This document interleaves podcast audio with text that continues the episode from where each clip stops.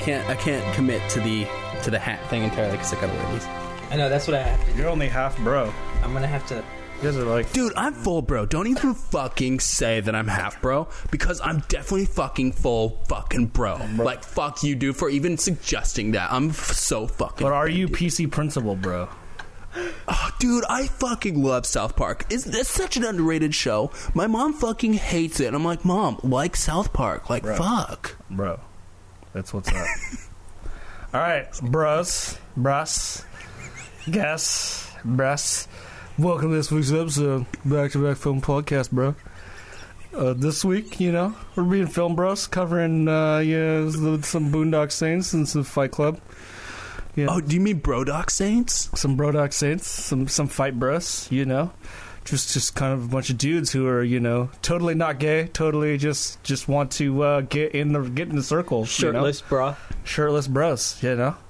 Yeah, well, this is this is a broasis. What we have here, Yeah, it's just bro. the guys. Yeah, Yeah, Yeah. fucking yeah. yeah, Yeah, yeah. totally. We, we sent the we, yeah we sent our fucking we sent the chicks away, bro. Like it's just us, bro.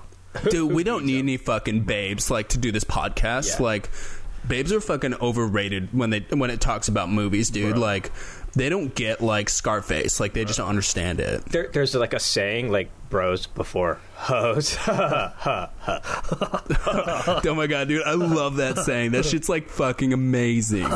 Oh, have you guys seen Drive? Bro, yeah, Bro. of course. know- You guys dude, have. bro, I fu- bro, bro, Drive bro, is hold on, like, bro. You know you, What? bro? You know what? You know what Drive What? reminds me of, bro? You, you know what Drive reminds me of? What? Bro, Tarantino has this angel he puts in his films, and like, Oh, the Bro. fucking angel, man, Bro. That's like that's like the epitome of like Italian Bro. cinema, man. Like you just Dude. you don't you don't get the angel. you it just represents like the culture with a K. dude references, Yeah. bro. Obviously, so bro, yeah, like, there's so many you know- references in Bro and Tino movies. Like I fucking adore Bro and Tino. You know, like bro, you know, like normally we'd say like you know you should watch these you know films, bro. But you know, you know, you know, whatever. Fuck you, fuck you. You should have watched them anyway, bro. For real, like these films. Dude, why are you so like heated Dude, right dude, now? dude, like why don't you bring it? Why don't you tone it back a little bit? Ever, dude. Like if you haven't seen them, the, like who are you? Like what? What are you doing? Go why are you so- watch the films. I mean, bro. they're like the best like bro movies ever, but they're not done by the best bro director, bro. Christopher Nolan. David Fincher Oh, my is God. the bro director, man. He's Well- my bro. Well, he. I mean, yeah. Same with Quentin. I don't know, QT, guys. I think QT. Michael Bay is like one of the better ones. Like, Uh. like he's he's like pretty old fashioned, bro. But he's not like he's he's like the he's like a classic filmmaker. You know, he's like when it all started. You know, that was like the beginning. Sure, bro. Whatever, Sure, bro. Whatever. I'll go with Whatever, man. I'll take Yeah, it. Michael fucking Bay like- is like fake, bro. He's like he's like the old guy who wants to Dude, be he's cool, not- bro. He's You not know, like, like- fake, bro. He's on, still bro. he's pretty good though. Like Armageddon, like that. Yeah, like I don't want to close my eyes. That is like some really good. That's like movies, man. It's You have to admit his Fuck. hair is pretty cool, though. yeah. Dude, I want hair like that, man. Like that shit's Dude, like yeah. fucking slick. It's like it's like that hairdo went to the gym, dude, and got fucking like fucking swole, dude. Like it's wearing a tank top all day. That haircut is. No wonder Megan Fox worked with him three times. Oh, all right, Dude. bro. You're right. I was being. Fucking I wasn't babe, being a man. bro. She's a I, I was being. babe. I was being. I was being not bro, man. So I'm gonna be a bro and say you should watch these movies. You know, just in case, like you're one of those people that just fucking doesn't want to know the ending, man. But you're gonna want to Yeah, know. You're like gonna want to watch these movies. Like, Yeah, dude. Like, if you're into cinema and movies, like, you gotta check out Fight Club and you gotta check out Brodock Saints. Like, Dude, they're just. I took cinema 101 in high school. It was like totally like this college class that I took in high school, and like the film, like the, the even the teacher was like, "Bro, like fuck yeah. Boondock man. Saints and Fight Club, like."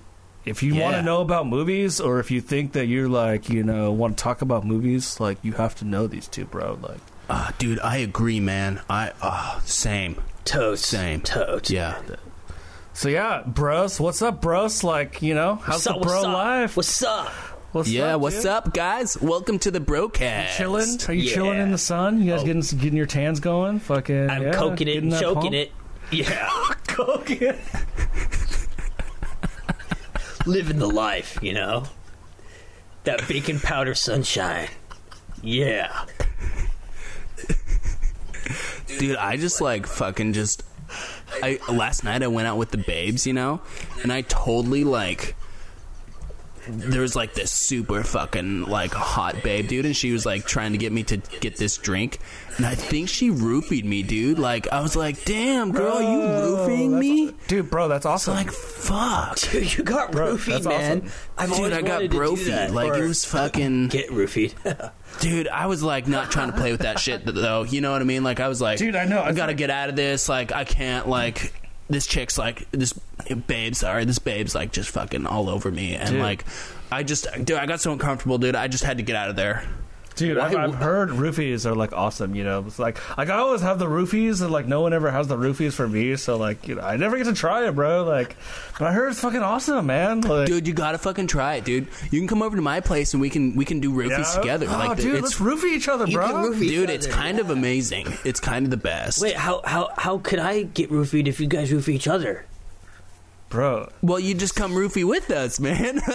Are you fucking dumb? Like, dude, No, we no, just fucking get I'll together. I'll- you can have a sip off my drink. what? You know, no homo, but you can like have a sip off the drink, bro. Oh, okay, okay, yeah, yeah, dude, we're no we're no bromo Yeah. over here. That's for sure. yeah, yeah, bro, bromo, yeah, uh, no homo, yeah, hosed. I mean, yeah. Well, do you guys think we should start? it.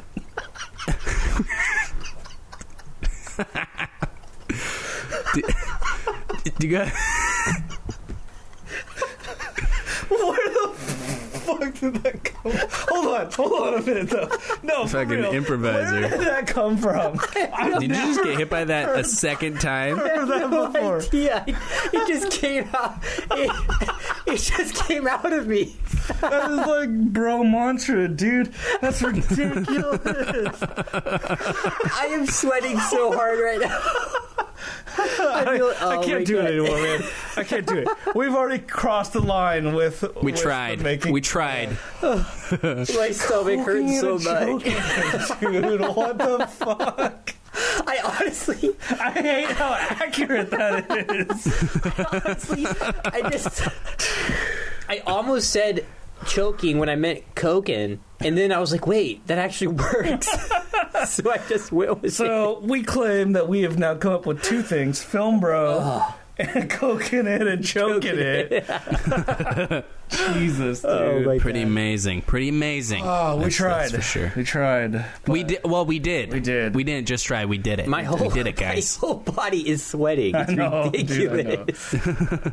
But uh, okay, so for real though, Boondock Saints, Fight Club are the two films we're gonna be talking about. What we think are film bros, because obviously we've said it for the past twenty episodes, you know. So let's talk about it. Let's talk about what film bros are. Um, before we delve too deep into it, though, I brought this because, like, so I was listening to the last episode in like editing or whatever, and we were talking about Byron was talking about you had that uh, film projector, and Oh, your, yeah. your grandpa had the film, and you were hoping to get uh, more some, some more film reels. I brought the camera that I have. Oh, sweet. It's actually the old like freaking like eight Oh, millimeter crank yeah. film camera. Dude. Yeah, dude, check this Hell out. yeah. Look at that, it's leather and shit. Yeah, Whoa. it's freaking sick, dude. It's crazy. Like, Hold, hold it up to the vid. I want to see it. Whoa! What the fuck, dude? It looks it's like tiny. a flask. Yeah, and it's tiny too. Like, and Wow, that's sweet. it's got a little lens cleaner, but it has those lenses Little that like pocket cam. It's just got two, and then you can just you know the the wide and the and the telephoto. You just twist it, you know. but the crank, I'm pretty sure, is on the side Yeah. there. And uh, I haven't actually shot with it because obviously you know coming across the right film, but like The lens looks like it's in good condition too, like Yeah. no scratches and stuff. You know. it's all pretty. It stays in the case, like you know even when we came across it at my grandparents' Oh, house. that's like, sick. It's a Keystone camera. Uh, I'm pretty sure it's an eight millimeter film camera. You pop it off. Uh, so, and you actually can look. You actually look through the back to like see. So like there is like an actual viewfinder, which is sick. Um, I wish I could remember how to like. Oh, here we go. I think it's just like this. You just like pop it open. It uses Kodachrome film. Uh, but yeah, it's just like a, like a little eight millimeter fucking video camera, dude. I, I'd be curious to know what this looks like for sure. It actually comes with a guide. Uh, oh, on the like si- right there on the side there. yeah, for like you know, if, if for it's like an exposure guide, but it's also like uh, lamp, it says lamps to subject distance and and feet for two uh, for a certain type of light, so you can like gauge. You know, I'm I'm at X camera speed. Where should how close should the light be to the person? Right. Um, and then it also opens up like the aperture a little bit uh, when you do that too. But yeah, it's I would really I'd love to try it for sure. Just haven't had ever had the chance to. yeah, dude, you should do it. That seems pretty. Uh, Seems pretty fucking like fucking awesome, you know. And I think it has a they're right there 24, 48, 16 and 12. So I think it actually has like a speed change. But uh, yeah, dude, it's pretty fucking it's a tight little fucking rig. I definitely uh I dig it. You just flip the fucking Yeah, man. yeah, that seems uh, seems neat. It's cool. Yeah, definitely. I wish we had like, you know, video or whatever, like a live feed that we can totally check it out. Uh, I'm gonna have to open the film projector later. For and, sure. Uh, show you. Yeah, get that get that sexy sound in there. That sound. But uh yeah, so uh I don't know, that was kind of my update. If you guys got some other things you want to talk about. Jacob's got his film update. Oh, that's right. Yeah. Tell everyone. uh, our film. So we we had the uh, award showing for it uh, this a few, uh, two days ago actually, and uh, we ended up winning the audience award for all of Seattle. So. Um, Let's see. We had there were 63 films that were made for the 48 hour film project in Seattle, uh, and we we won our first showing, and then we won the second one. So um, so essentially, we had audience pick for overall 63 uh, films there. And then we also won like uh, best use of genre, which we got sports for our genre. So um, that that award's kind of cool, but like t- totally uh, is overshadowed by the audience award, which pretty fucking excited about that. Um, well, I'll probably post it up uh, pretty soon. Uh, so people can watch it. Um, I think next week. Uh, there's a couple more tweaks I want to do, but I have I haven't had the time to do it. You know, I honestly prefer the audience vote to like a lot of other ones too, because like, I don't know, judges. I don't know if it's the mindset of being a judge or people who get picked to be judges, but like, sometimes you just don't click with what a judge says. But the audience Right. is the one that like really matters, right? Like you're not making it for the judges, you're making it for the audience to watch. So if they dug it, then you know that like that you know that it was good. Yeah, I mean, you had like majority of the people obviously like vote for your film. Like that's legit. Out of all the other ones, they remembered yours. You know, like Yeah. It's like Donald Trump is with the popular vote, you know? Yeah, that's like Just kidding. Yeah, maybe kidding. maybe not that.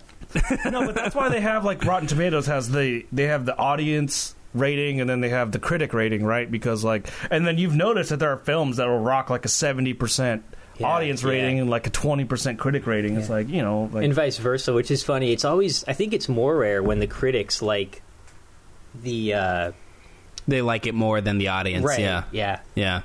Well, one thing that's kind of kind of odd, um, and I, I loved all the movies that were showing there at the uh, at the showing, uh, but the the person who won, like, he was genuinely surprised that he got in first, and I I, I don't want to. I, I think his movie was amazing, and all honestly, all the ones that were up there were good. Um, but there there was one to me that was like, oh, that's really like my I had a, I had a favorite, and it was uh, Andrea and the Giant. Um, which actually a family friend starred in it, and I had no idea until uh, that night. And I was like, "Hey, uh, you're one of the Dalys, right?" And he's like, "Yeah, uh, you're. I saw yours. You're, you're one of the Foltzes, right?" And I was like, "Yeah," um, but I, he's my younger sister's age, but I, I know his brother and I know his younger brother, but I never met uh, Dakota Daly in the middle. So, um, yeah, it was just kind of neat. Like, but but but their film was, in my opinion, it was my favorite. Nice. Um, and uh, but yeah, a, a lot of really good movies, and it was totally awesome when we won that award. Um, we didn't get a trophy, which was weird. We got mugs, which which are not as cool as a trophy, but at least you know a trophy just sits on the on the shelf. Uh, a mug sits. Excuse me. A mug sits on the shelf, and uh, you can drink coffee out of it. Yeah, you always have that reminder. dual purpose. Yeah. Yeah.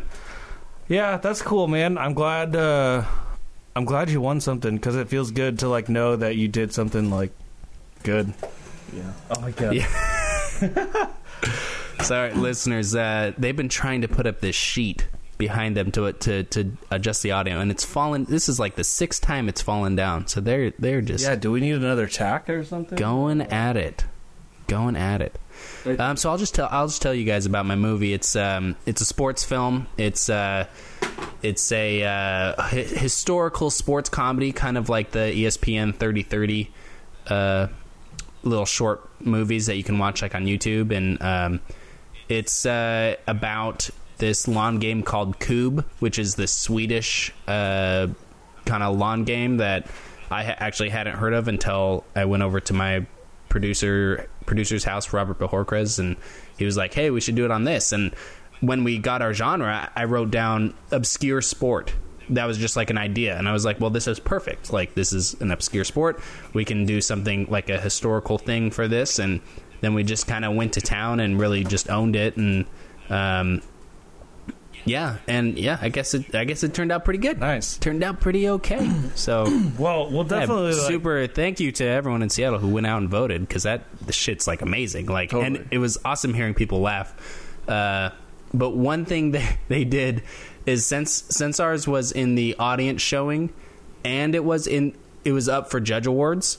Uh, they ended up showing it twice, Nice. and they so they there was four films that they showed twice, and holy shit, like it is awkward watching the same short film with the same audience twice in a row, especially comedies because like.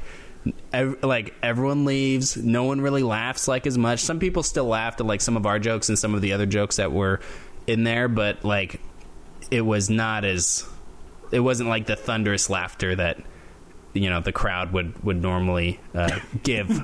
You know, right. That's interesting that they had it. I mean, it makes sense, but at the same time, it's weird. Like you'd think that they would, Yeah. like before the film announced that your film was when they played it, like if they played it once, that they it was up for both. You know what I mean? Yeah, you'd think they would. Yeah, they would separate it like they'd have like the two because there was two films that were just up for audience, uh, the audience awards, uh, and then there was four that was for audience and for judge awards. Um, so yeah, that was kind of because they could have said they could have like done all the films and then after that the, with the four that were up for both say okay these next four are also judged by the judges and the Right. audience you know and then you don't have to show them twice Yeah, I know. It was just like people left. Like people went and got beer. People went. I I did it too. Like I went and went and peed and uh, you know did whatever. But yeah, it was just it was just a little. It's just a little awkward. Man, well, we'll, we'll definitely plug it too, like on all our shit, and Yeah. try and make sure people can watch it. Oh, yeah. and whatnot. Eventually, whenever I'll, you decide I'll put it up next uh, next week. So uh, there's a couple other changes I want to make to it, and we didn't we didn't actually do any like hardcore coloring at all. So I wanted to hop in and just kind of uh, adjust a couple things because there's a couple bland looking shots that need to be like contrasted a little bit. but- Yeah, Um, but yeah, yeah. Next episode we'll we'll plug it in and yeah, Nice. it'll be sweet. Sick deal. Yeah, and I don't have much working on something, but just kind of keeping it low key or whatever for now. yeah i'm working on something but it's uh it's yeah i texted like maybe six people today just trying to get stuff like scheduled it's a nightmare Yeah, it is. the producing part Ah, is like the it's the worst. That's the Yeah. hard part. I mean, but You just want everyone to be there, and you just want to work. You know, you're just like. I just want to make shit. yeah, Yeah, like yeah. so i don't know it's cool like uh i'm looking forward to doing the film because like the finished product is going to be so sick i just i just know but it's getting everything together and it just you know what i Yeah. mean like you just want i'm just one of those type of people that like to have like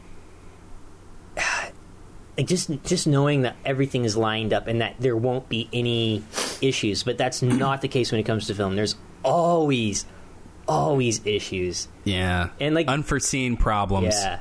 Like my Yeah. biggest problem right now is just like trying to budget it all, you know, between locations and actor actors and all this, you know, like trying to trying to get the best deal for a location and best what you know what I mean, like just trying to budget it so that nothing comes as a surprise like, "Oh, it's going to be that much money?" like, you know, or Right, right. and then just trying to get build that amount of money so that you just pay it off like when you're doing it you know you don't have to owe anybody or you know what i mean Yeah. So that's kind of where i'm at right now i'm just trying to get the get the funds Is is it the film you're working on? Is it related to anything that you made in the past, or is it just like a brand new thing, or what? it's, What? what it's a brand new thing it's going to Brand be new thing? definitely the coolest thing i've done and it's for it's for bleedingham yeah but we're, Ah. we're gonna, hey, up buddy. soon, man. Is Yeah. he going to make it in oh, time? i know I, Better do it. I know. So we're gonna we're gonna bust balls for sure, or bust our own balls.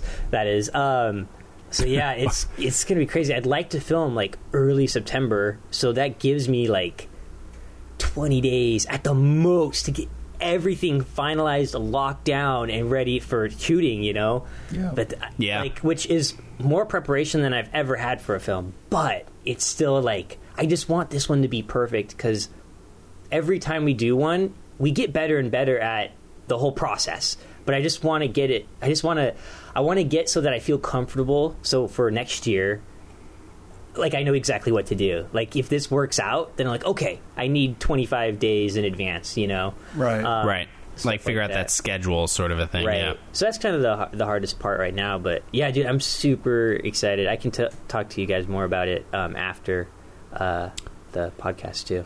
What you really need is like a producer or like an AD type Right. person Yeah. who can. It's so hard really to find like- people who just want to do that, though. Like, unless you pay them, obviously. But I know that's the thing. So like I'm thinking like like I'm thinking I might have to like do a thing where like get a producer to not only like help out with the the producing aspect of it, but also like I I, um, I might need both. Like I probably wouldn't be the same person, but like maybe someone to front some money and then write up a contract where they get like a percentage back.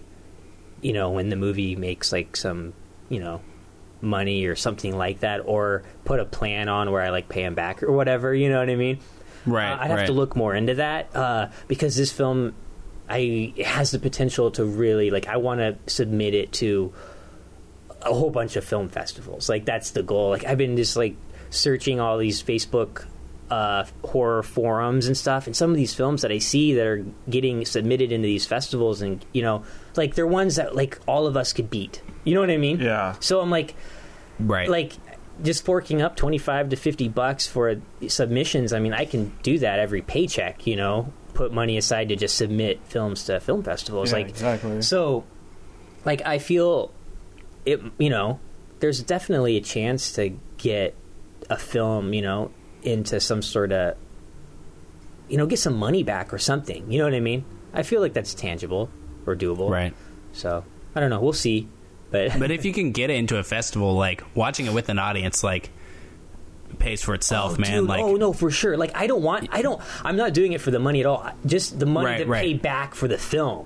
Because like, Right. No. Yeah. I'm not. Yeah, Yeah. yeah. I didn't mean to suggest that. Right. I, I, I was just like, you know, if you pay for to go to a festival and you get in, it's like watching with an audience. Like is the most helpful thing. oh, I know. You I know, it's to a filmmaker. see, like for me, it's tough because like it's always hard for me to like get people to get on board for like like my vision. You know what I mean? Because like and like.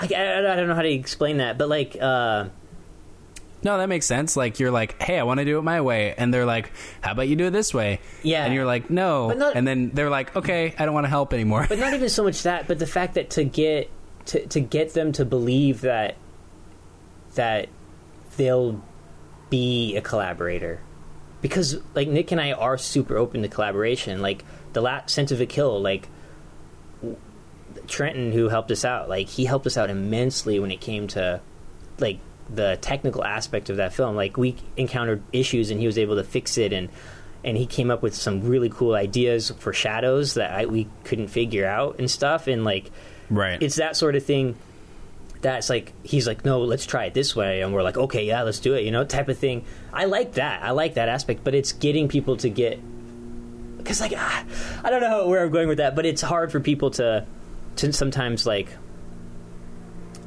come in i don't know No, that makes sense, especially if it's like their first time. Yeah, you know, yeah. like it's not their first time doing it, but like the first time working with new people. Like Right. some people go at it hard, some people like slowly, like they dip their toe in the water and then they start going for it. And you just got to find like people that really work well with your style, Right. You know, and that's if you can find that, then all power to you. yeah, yeah you for sure yeah it'd be awesome if you guys could make it out to set. Like if you even if you didn't want to help out like it'd just be cool to have you guys there. Bro like Let me i think bro. our styles would clash like so much though. Like you're really into like f- this weird like experimental type film and i'm more into like fight club and shit you know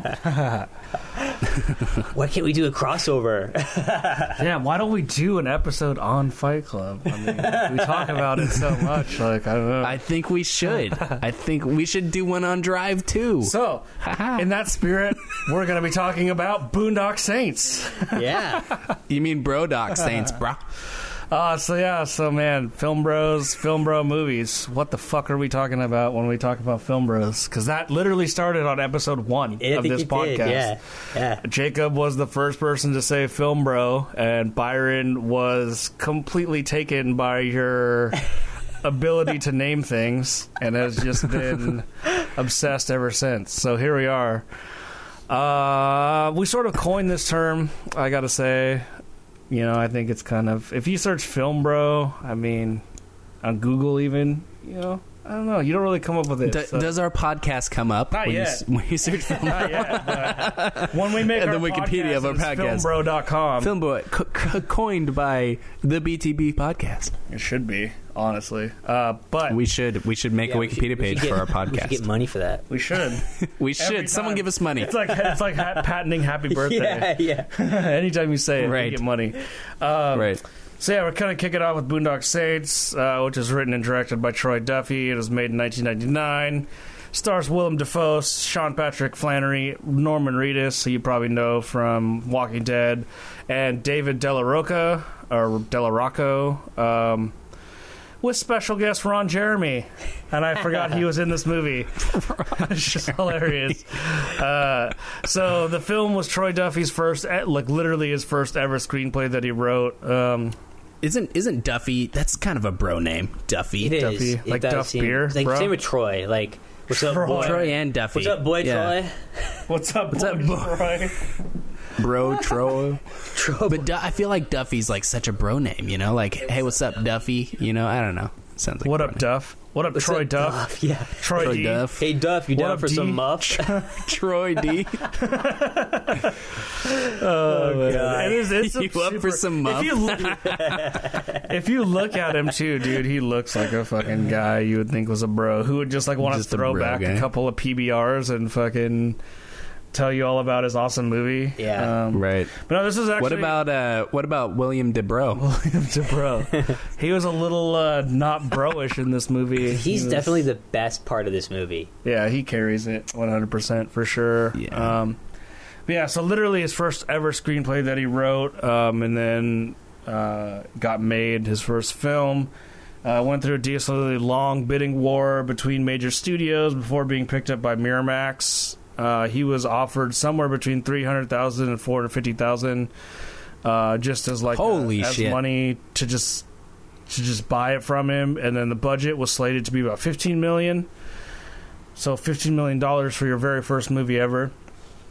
Um, although the budget never grew to be this large, apparently he was a douchebag and was really abrasive and basically too too big for his britches, too much of a bro, um, and uh, created a lot of strained relationships with film industry folks, which kind of led to uh, Miramax pulling out, saying "fuck you, we're not going Oh, to deal with that." I didn't shit." know that.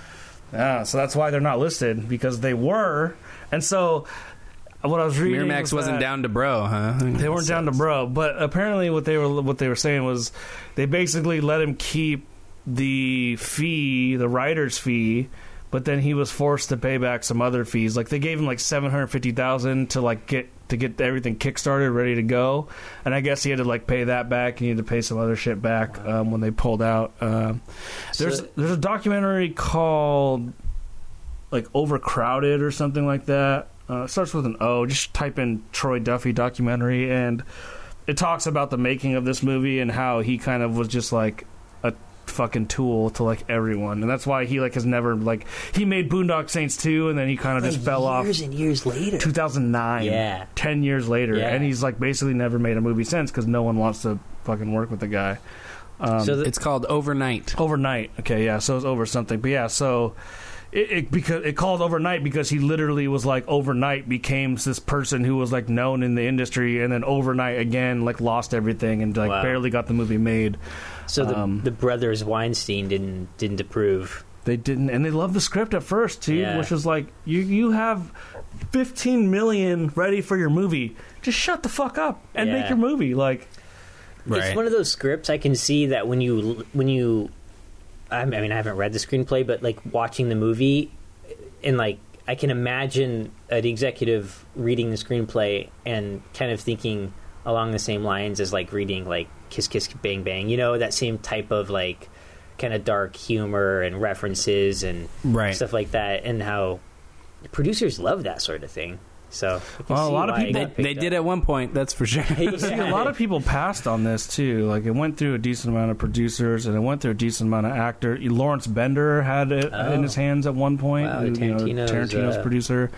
Hmm. So it, This you know, this movie is pretty pretty Tarantino-y. It totally It is. is, it's yeah. definitely Yeah. one review that I was reading about was like they were talking about how like you know it's it's basically that like hipster Tarantino movement that he started with Pulp Fiction, Reservoir Dogs that everyone was trying to emulate. You Yeah. know, just like go with the violence, keep the plot shallow, and just and just roll with it. Um, about two dudes, Samuel yeah, Jackson, yeah, John exactly. Yeah, Yeah, like it's just average people. yeah, Yeah, exactly. So Yeah, this they're just like regular Irish guys, Mm-hmm. except they're actually like mob guys in this one. Yeah, the, Yeah. it kind of the film kind of definitely wore its like its like isms and its and its descriptions of characters just pretty much on its sleeve. Like you know, like it was like they're really Irish, so they're going to talk in Irish vo- Irish accent and Irish voices and all this stuff. You know, mean that wasn't they weren't acting that? But you know, Norman Reedus went on to do like he's good in like I don't like The Walking Dead, but I know he's good in it for sure. Like you know, so he's yeah, he's on definitely to one of the best characters in that show. I Yeah. haven't, I've watched I think only the first two and a half seasons. I still, And I mean, you know, like we doing it. said, Willem Dafoe is like he's like what carries this film for sure. Yeah. Um, I, I was I was definitely thinking at this time rewatching it like how much this film relies on its casting, how well the casting was done.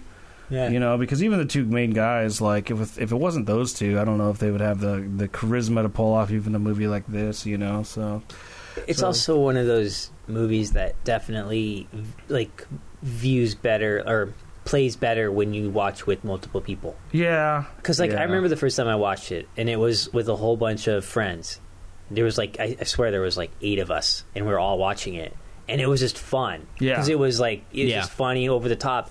But then years later, when I watched it again the second time, I'm like, this isn't nearly as good as I thought it was. I still enjoyed it because it was kind of a, a little nostalgic, but it wasn't as good as I had I had thought. Because Right. I was like, oh my god, it's totally ripping on all these other movies that I had seen between the two times I had seen the movie. You know, Right, right. So- Just just a quick plot summary too, just so people know like what's up. Uh, basically, fraternal twins set out to rid Boston of the evil men operating there while being tracked down by an FBI agent. It's pretty spot on. I think that's pretty much the whole movie. And Dafoe plays the FBI He's a- he plays a, a gay FBI agent who's fucking Right. hilarious and actually goes into drag at one point, which is hilarious.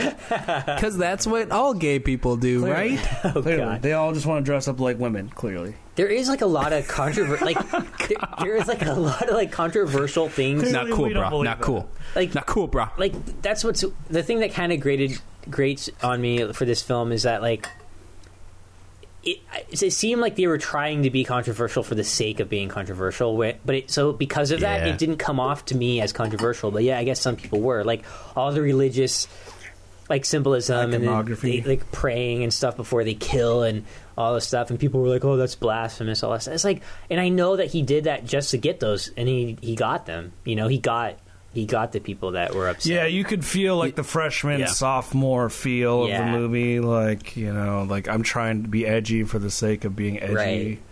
Right. Right. Like you have the priest who's like, "Hey, um, it's okay. Like we need people like like a, a literal like the actual priest is like we need people like this. Yeah, you know, yeah. Exactly. like that's that's a. Some people might Yeah. not like that. I think it could have been done just it just could have been done better like like you could have actually played it more serious uh with less like comedic effect and it would be even funnier actually if that makes sense Yeah, we should get into that specifically. Yeah. I think with the reviews because I think like I think we definitely have some strong opinions about these movies one way or another. Um, but just Yep. just real quick, uh, the film went through a slew of other actors before landing on the main three. Um, I know, uh, like Russell Crowe or. Uh, no, sorry, that's Fight Club. It went through a ton of actors. I, I can't even fucking remember all the list of people it went through. Um, but like I don't know. Russell. What I meant when I said Russell Crowe, he was Russell Crowe was supposed to be uh, Tyler Durden. Is what? Oh, wow. That's why I got confused. Yeah. Oh, that's interesting. Yeah. So. Well, here I I have some Brendan Fraser, Yep, that's right. Nikki Cat. I don't know who that never is. heard of it Uh, Ewan McGregor, oh that's weird which i can see that was a thought of mine. Keanu, actually that Keanu. Reeves. oh that'd be weird Um, there was two people. Duffy said, "No, no, no, we're never going to have them." I think Brad Pitt and Keanu Reeves were the two people. Pa- um, Patrick Swayze and Sylvester Swayze Stallone. and Stallone. Oh, my. God, Producers wanted bizarre. Stallone for Yeah. the FBI agent. Bill Murray or Mike Myers, Yeah. Kevin Spacey or Robert De Niro, all for Smek, uh, Smecker. The FBI agent. Yeah. And then there's a whole other big list for the other two guys too. Um, so yeah, it was like, and you know, it was weird because they gave him so much say too about who he wanted in the movie. Like, I guess he the Ewan McGregor thing, he like went to because McGregor was gonna pass, and he like flew out to meet him, and then while they were like drunk, they like got in a big fight, and then McGregor told him to fuck off, and he wasn't gonna be in the movie. Holy shit! Uh, Really? Yeah, because Duffy really wanted him, I guess. But this is what I'm saying. Apparently, this guy was just uh, like just intolerable. Like he thought he was hot shit, even though he had never done anything. wow he sounds like a tool yeah. There's uh, also he he looked for Mark Wahlberg, Oh. who passed for Boogie Nights. Yes, exactly. oh yep, exactly. probably the best decision mark Wahlberg ever did Yeah, right. Yeah, Boogie Nights seriously. was, is way more important of a movie than Boondock for Boogie sure. Nights is awesome. That's for sure. Um, yeah, so I mean, there's just the list just is just huge. It's weird how how many people got cycled through um, this movie. Uh, so it was shot in 32 days with an estimated budget of about six million dollars, which for a first film is still a lot of money. Uh, and I'm guessing, you know, like, you know, Dafoe was a decently big name by this point too. And uh, I don't know about the other two guys, but you know, they they kind of shot. I guess. I thought I wrote this down, but I guess I didn't. Um, uh, whatever.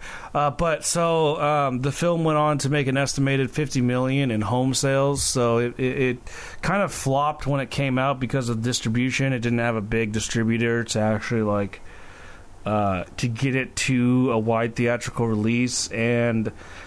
Yeah, it had trouble in the film festival circuit. It just wasn't catching on. Uh, I guess. So the thing is, is that this is right around the time that Columbine happened, and we'll talk about this with Fight Club too, because Fight Club was the same exact year as this movie.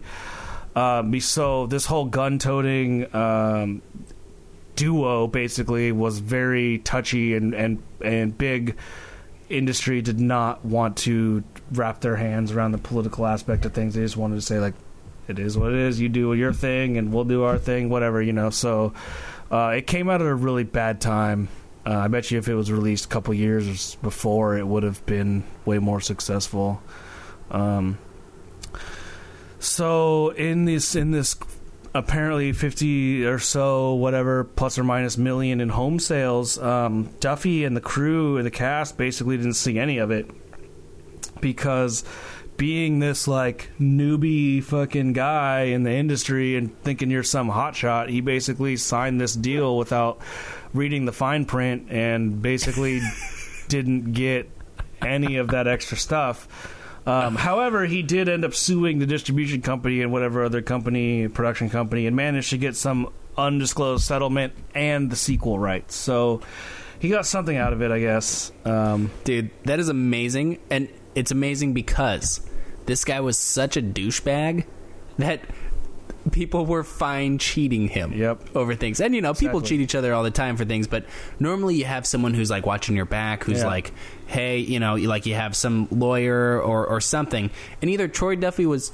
Too do, too much of a douchebag to have a lawyer That's what I or just- to get a lawyer on his side, or the lawyer was like, "Yeah, it looks pretty good," you know, and didn't give a lawyer shit got his about payday, Troy got Duffy. the You know what I hell mean? out. Yeah, Yeah, the- exactly. Like, Dude, it's not just Troy Duffy; he's just too much of a douche. the lawyer was probably fucking fed up with. If if he had a lawyer, the lawyer was probably like "fuck you" and just said yeah, and knowing full well that exactly what it was. Yeah, literally- knowing that he'd just get fired by this guy. Like, Exactly. I don't give a shit, dude. he just got his. I'll take payday my and got out, three man. grand. yeah, yeah. that's awesome. Like literally, the only thing I've ever heard grand for about this Troy one Duffy is email. that he's uh just a douchebag. Like, and you know that might be blown out of proportion. I don't know. I never seen. The, I never saw the documentary. I don't know him personally, obviously, but the conjecture says the conjecture. Yeah, if that's right. yeah. s- Same. I'm saying these things. I don't actually know. yeah, But the the fucking two actors are willing to come back and work with him on a sequel, so I don't know what that says either. So That's maybe true. he was totally nice to them. I don't know, Dollar bill. I don't know. or that too. Yeah. So It's, um, it, it is kind of impressive though that it was shot only in you know what was it 32 days you said in a month. yeah like that's pretty impressive but you That's pretty but you good, can yeah. still kind of see though you, you Yeah, can the still kinda- movie's set pieces are not Yeah. memorable at all. and, and like even the camera movement it almost seems like some of the shots you know are like they filmed it one time like they didn't do they didn't bother to Totally. do it a second time totally. you know and the and then the other thing that made this movie feel so like sophomoric too is like he tries to play with time. Yeah You know what I mean? Like, oh, we were not going to show Yeah. the event until after Dafoe comes in and analyzes it. Like, it's like this weird, like, oh, I'm going to try and be smarter than I actually am type of thing. Yeah, it feels kind of gimmicky. Totally, you know, gimmicky, and yeah. I, I didn't. I actually hadn't seen this movie before, um, but I for some reason I just hated this movie. Wait, this was your first view? anyways. Yeah, I hadn't seen this I movie thought you had before. seen it before. oh wow I thought I had. I thought I had, but honestly, I think I've seen the second one. I don't think I've seen the first oh one. okay Um, because I remember the guy at the end, but I remember him having a more prominent part because he is a more prominent. He's part in more the second prominent in the Yeah. second one. It's about the three Yeah. of them. Um, for Yeah. sure. And then it's got the female detective or whatever who comes in. Yeah, I don't even remember. Well, oh, I didn't know. I didn't know this was your first. Uh, yeah, I think this was my first. But honestly, I got sick. Of, I got sick of the gimmick. yeah. I got sick of I, it. Yeah. I, you know, it's funny. I think that gimmick is part of the reason why it's such a, a film bro movie. Yeah. Because like it seems like it's Yeah. one of those things where Duffy was probably he thought his idea was so smart and so unique and so original it had never been done before. Yet it seems like one of those attempts that someone who like loves like kind of like popcorn type movies and then sees something and then kind of puts their own little twist on it Yeah. and then thinks it's like the greatest thing ever and then goes to like college and goes to like takes one film school class and then makes Yeah. a short film or a student film and then says like and thinks like it's the coolest fucking shit ever Yep. uh, Right, that's what it seemed like to me just he just happened to have a six million dollar budget you know Mm-hmm. like and and and that's to me why one of the reasons why I just kind of it just like not only does it come off as like a film it just comes like this is the epitome of a film bro movie for me really in the fact that not only do film bros love it but it was like done by a film bro I mean, when I Yeah. first You know like was Yeah. when I was first introduced to the movie, it was like, "Have you ever seen this movie?" No. What, dude? You've never seen Boondock Saints? Like, Yeah, yeah. what are you? Same what? here, Like, same here. we're watching Right. it tonight. You know what I mean? Yeah. Like that type of thing. So it's like, Right, right. The people who tell you about the movie are definitely like, you know, dude. This They're is like, they're a very dedicated awesome. Yeah, fan base. totally. Yeah. Uh, so Fight Club is number two, um, which was written by I think it's Jim Uhls. I think my thing fucking auto corrected the wrong name. It's UHLS, I think. Jim Uhls. Um, The and screenplay, though, right? the screenplay Yeah, was written cool. by him. The book was written by Chuck Palahniuk. Yeah, which is awesome. Uh, so it was adapted by Jim Wools, and then it was directed by David Fincher. Yeah, it was also made in 1999, and it stars Brad Pitt, Ed Norton, and Helena Bonham Carter, among you know other people. Jared Leto is the Is it Helena or Helena? Helen, I think, right? oh Helena Bonham Carter. I don't know Helena Hel- Helena. uh, Is it? Sorry, uh, I'm being a butt face, but is it Helena Bonham Carter or Helena? I don't know. Bonham? I've never I heard it said. I always thought it was Bonham, but I, it could be. I've, Is it I've Bonham? never heard it it, could said. be so Bonham. I don't know. I'm just going with what I think. Helena Hel- Helena Bonham Carter, but she was you know. Bonham in the movie. That's for sure. Nice. dude, she's like so hot in this movie, dude. I had no idea she was in Harry Potter too until I watched this again, and I was like, oh man, Harry Potter's like so good. Like I can relate. Dude, it was like it was like a Harry Potter, like you know, like took her like and like and like made her into that movie. Like I don't like yeah, it was like literally just her. Yeah, bro. Yeah. She actually, she really is though. She's really good in this movie, and she is actually really good as Bellatrix. She looks exactly the fucking same, which I think is funny. Like the pale, frizzy ass yeah, hair and like black Perfect. clothing. kind of a her. Perfect yeah. casting. Um, Perfect. Harry Potter, perfect casting all around. For just ev- the whole, the whole It thing. really was. It was perfect. good. It really It was, was good yeah. casting, They I did a think, good yeah. job. Yeah. Uh, so the rights to the film were purchased for a mere ten thousand dollars. So compared to Boondock Saints, this this book had already been out and about, and was discovered by you know ex executive producers or whatever. You know I don't Yeah. know, who- I don't remember exactly who, but uh, 10, 10 grand is Four hundred Whole lot and of forty thousand dollar difference right yeah there. exactly exactly exactly. And Pollock, I mean, he he kind of got more into the mainstream after this movie released, but he's released a lot. He's like, you know, he's done a, a his fair amount of books itself, and like Yeah. his other books are very like popular among people Yeah, who like been- his work. Like, he, he's been Crank, one of those I think, is one of them, subversive authors for a while. You know, is it Crank? He's He got did- some other did- book that's kind of like he like did choke, Oh, is it choke, Choke? and coke, coke, Joke and coke. coke it and choke, coke it. it, and Yes. choke it. Yeah, I think it was choke, right? Yeah, I think he I- did. Yeah, choke. Something, yeah. Choke is one of them. Um, then he also did uh, like the ha- uh, haunting or haunted or something like that. Haunted. okay, yeah. Uh, but he he he's by people who read his books, they're like diehard like Palahniuk people. You know. what I Yeah, they're like in love, Yeah, you know. yeah. So, it, and I feel like it's a decent amount of people who read his books. It's not just like some like underground art uh, author or whatever. He's like fairly No. well, well known. Um, but this movie definitely like helped his his mainstream successes. Um, so, the film uh, was passed over by Peter Jackson, Bryan Singer, and Danny Boyle as potential directors before landing on Fincher. Wow. Let's think about this for a second. Wow. Peter Jackson, who did King That's Kong and Lord of the. Rings, Bryan Singer, who's most well known for the X Men series, Yep. and Danny Boyle, which I could see Danny Boyle maybe taking a crack at it, but Singer and Jackson. Bryan Singer No also way, did The. Usual Suspects, right? Yeah, he Yeah. did So do that's that the too, that's yeah. the only film I could see that there's like not a similarity, connection. but like a, some Yeah. sort of connection. Well, because it has the twist at the end, Yeah. and like usual suspect, and like if you just look at the Right. simple math of the movie, like that the movie does. Yeah. So Danny Boyle for sure because of trainspotting and stuff like that. It But has his, that- his Yeah. style is Peter too Jackson kinetic. is the. Oh yes, not yeah. kinetic, too frantic. it's too yeah, it's too um, jittery. Yeah. Yeah, Yeah. no, I, full of handheld. full of energy. I mean, but he did very do manic, Sunshine. yeah. But also, Danny Boyle did do Sunshine, and he did 28 Days Later. Yeah. So, But those are right after. Twen- Twenty-eight days later is pretty. That's pretty kinetic and pretty. It's pretty like yeah, high. yeah, Yeah. But it didn't. But you know, definitely Fight Club needed that like grit. I think Well, yeah. to really make it. Yeah, yeah, yeah. This is really it interesting. This is you know this is 1998, 1999 because because this is right before Lord of the Rings was like Out. released. Yeah. Pick- and then pick- yeah. Danny Boyle really the only films at that point that he had released out to the mainstream was like Trainspotting, Shallow Grave, and then he was probably filming The Beach during 1999, or maybe it came out that year. Yeah, with, uh, because 28 Days Later was right after that, wasn't it? Yeah, because I think it 28 Days Later came out 2000 something, Early 2000s. Yeah. so it's interesting that this falls right kind of before because then yeah bryan singer i think he did x-men like 2000 didn't he Yeah, 2000 so was the very first like one.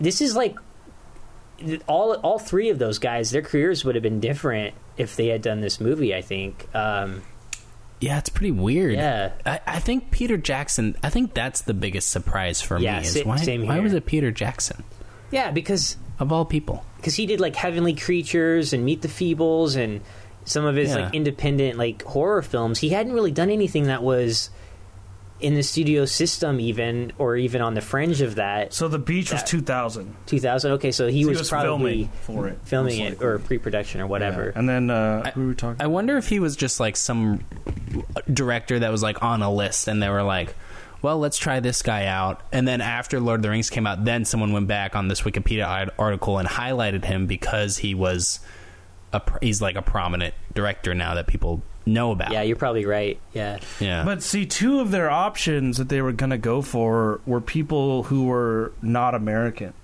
Oh. Because Peter Jackson's New Zealand, Yeah. New Zealand, and Danny Boyle is English. Right. Uh, Bryan Singer Yeah. and Fincher are the only two that are American, and this is like a very American, story.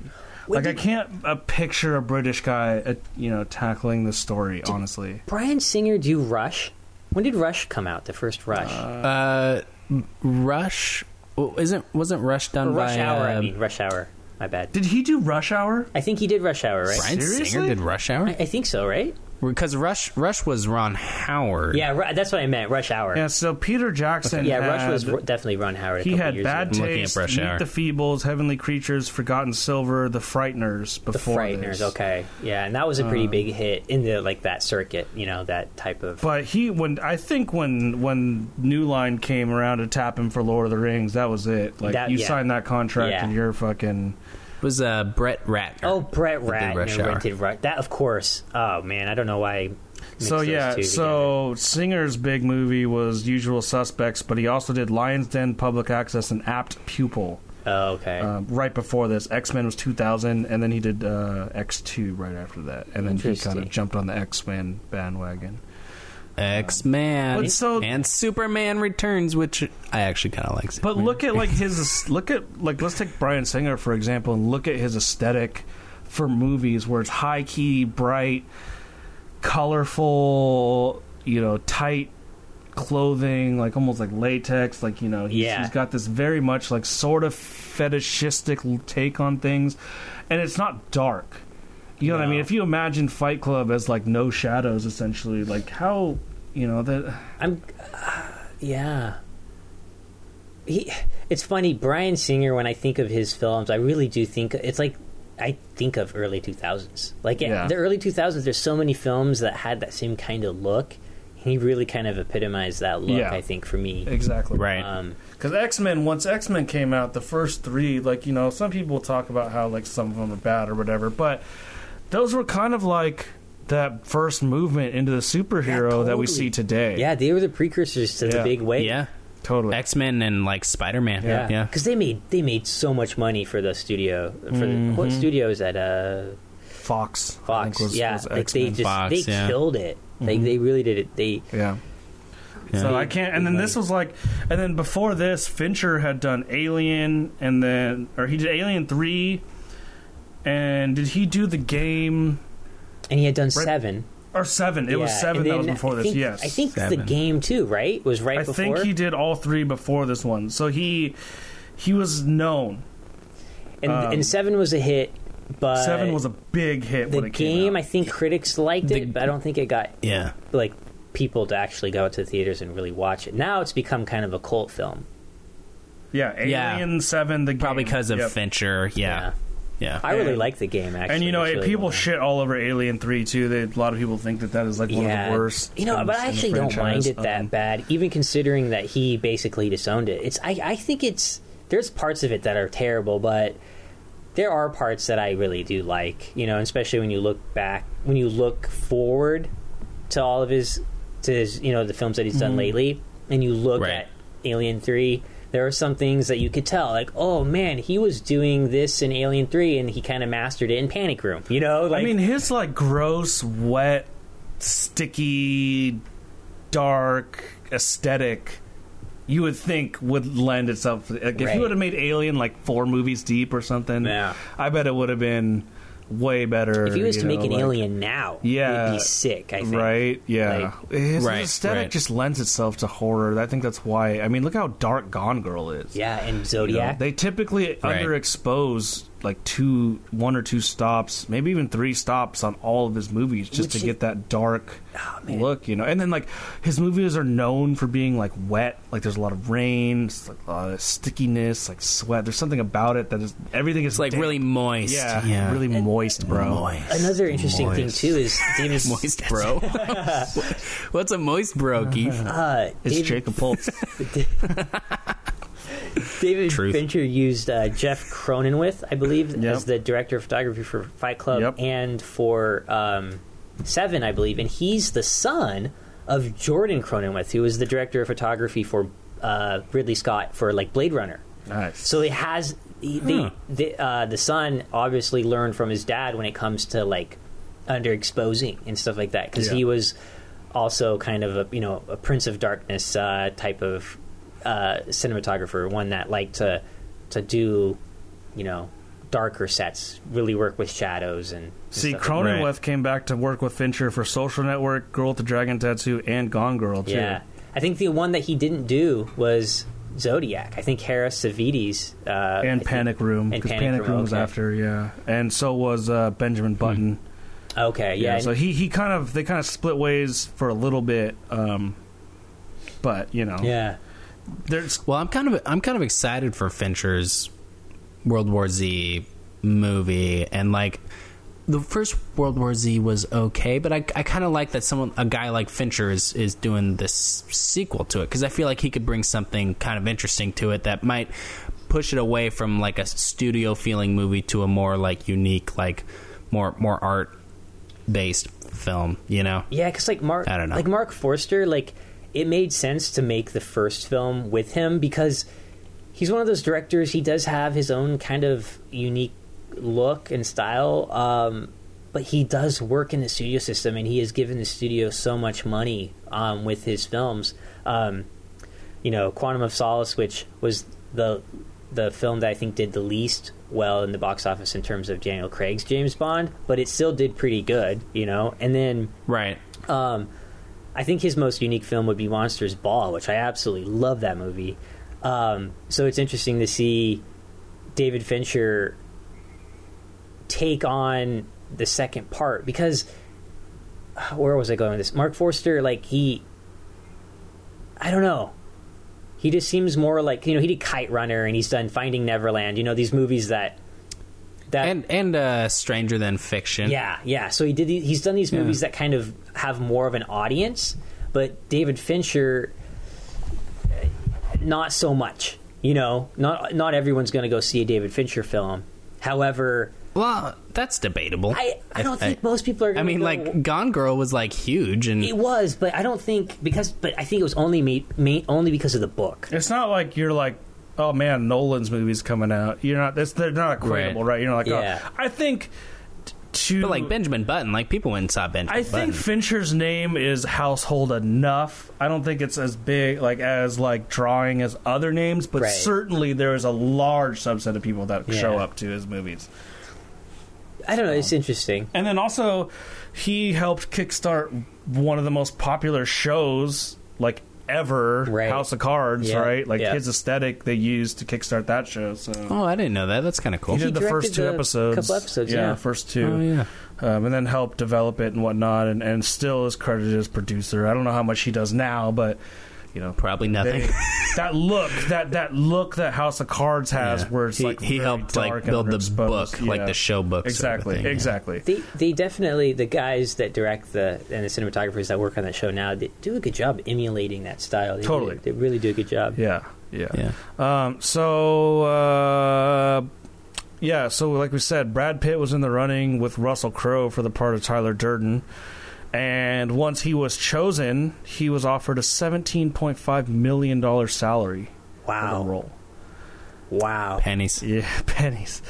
Uh, I guess uh, he was kind of pissed off about Meet Joe Black and its failure, so he was looking for the next hot ticket item. and you know, kind of these the studio. I think it was Fox who did this. Like they were looking for the next hot ticket actor to to help you know float it. To compare, uh, Edward Norton got two and a half million for this role. Whoa. Yeah. So Really? yeah, yeah. So you know, talk about a, a disparity. Um, I wonder the if there was any like animosity on set between Pitt and Norton. I don't know, man. I don't know. That's That's interesting. Well, Norton's Norton's kind of he's no, notorious huh, for uh, charging a lot for And for having movies. a uh, vocal opinion on how things should go. yeah Like he's Yes. he's he- as an actor, he tries to control as much of what he can for sure. From my understanding, anyway. right. Um, I mean, like he he was in um, you know like Marvel's Hulk that movie, and then he was too expensive for the Avengers, you know. And then uh, I think American History X, like didn't he change he the changed end the American ending for American History X. Yeah, Yeah, he like uh-huh. used his his star power. power. Yeah, and you know Yeah. he's kind of gone back and forth on movies that are okay and movies that are not so okay, and you know he's got a recognizable face, but I don't think anyone is really like good, you know. Gung ho for having him in, in their movies necessarily. He's kind of dude. My my dad loves Edward Norton. that's funny. it's like one of his favorite actors. Huh, I mean, what's interesting is Yeah. like whatever your opinion is of him and whatever your opinion is of Brad Pitt, Chuck Palahniuk came out and said that after this movie was released that they were put on this earth to be those characters. Like like Fight Club is now them, even though the book existed before. Like Yeah. even Palahniuk can't like w- picture Wow, wow. anyone else besides them as those characters, which Oh. they did a uh, you know fantastic job in. Uh, I wonder if they picked Brad Pitt over Russell Crowe because of the money. Like, I was was Russell Crowe asking for even more than seven point five million? You know what I mean? Like, maybe because Russell Crowe had just come off of uh, uh, uh, that film noir film uh, with Guy Pearce and uh, Kim Basinger. Uh, what's that? Uh, God, twenty. Oh my God! I just, Twenty one. no. Uh, why am I spacing out on the name of it? It takes place in the fifties. Kevin Spacey's in it. Um, Looking it up. oh God, that's embarrassing that I forgot the name of it. how dare you, you son of a bitch. I, kn- I know the name of it now, but I'm just gonna sit and just wait for you. But Wait, when when did it? I don't actually know. When did it come? I come want out? to say ninety-seven. Was it L.A. Confidential? L.A. Confidential. That's it. Yep. So like, th- you know, that was a big hit, and this was right before uh, Gladiator. So I wonder if if he wasn't if he wanted more money than seven point five million, or he was offered more for Gladiator and did that instead, or I don't know. Yeah, he had a bunch of stuff before this for sure, and Norton didn't have a bunch of stuff before this. Norton was only in a couple of stuff. His big claim to fame was his American History X. Um, for Fight Club, like I can't his his resume, you know what I mean, is not. It's so funny because this movie, because American History X was made after this, right? Before, Oh, before. Okay. yeah, right, the year before. Right. Okay.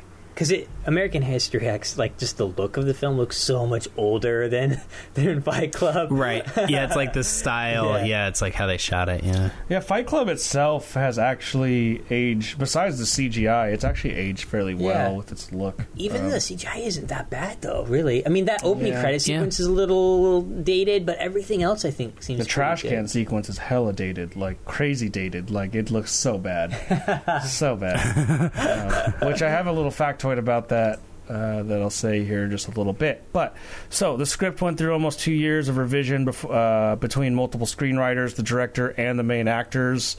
Everyone sort of had their opinion on how they could make things a little bit better. Um, you know, I, I- they had like four different writers Wow. uh, come in and try and touch things up working with Jim Uhls and uh, David Fincher. Um, like most movies, the budget from the film went up and down during the production before settling on roughly 63 million after executives finally started to see cuts of the film. I know that there was one particular executive that um, wanted to when the bu- after the budget had been inflated, he was like, "Dude, you got to cut like five million out of this," and Fincher said, "Nope." And then uh, they started seeing it, and the guy was like, "Okay, you can have it." Like he was kind of like, you know, Oh no shit. you know, show proving that the film actually had some That's merit awesome. to it. Yeah. Um, and let's see. Unlike most films, this one has a lot of documented backstory and behind the scenes information um, that really, to me, make for like a much more entertaining watch when you know about these random little like factoids. Like I just, I don't know, I Oh, love totally, little yeah. shit like that. Yeah. Um, So, for example, I got a couple here. Um, the scene where the two guys are hitting golf balls was actually not a planned scene or not and not scripted, and actually features a drunk Norton and Pitt uh, between after the shooting had all- had uh, ended. And they're actually just smacking balls into the side of a catering truck, and they're just actually drunk in that scene. Uh, and Fincher was just like, "Film it," you know, So like you know, just just do it. Um, so when the priest is sprayed with a hose uh, during that short montage where the guys are all trying to lose fights, you can actually see the camera shake a little bit because the operator was laughing so hard at the scene. And you can actually see, I've, I've gone back and like rewinded it and like watched it. And you can actually see um, the shake. It's it's like super funny. Um, in the scene where uh, Brad Pitt and Edward Norton get in their first fight, uh, Norton actually punches him in the ear, and Brad Pitt didn't know that was going to happen. I guess Fincher, right before they started shooting that scene on the first take, they Fincher pulled him aside and said, "You know, I want you to punch him this time." So Brad Pitt's reaction is like a real like the the reason why he says it's so weird, like oh. You, you punched me in the ear like he's like so surprised Right. like that was because he actually did and then i guess if you pay attention um, if you look at edward norton's face you can see him like grinning and laughing at the fact that he did it uh, so that's you know that's funny um, That's amazing.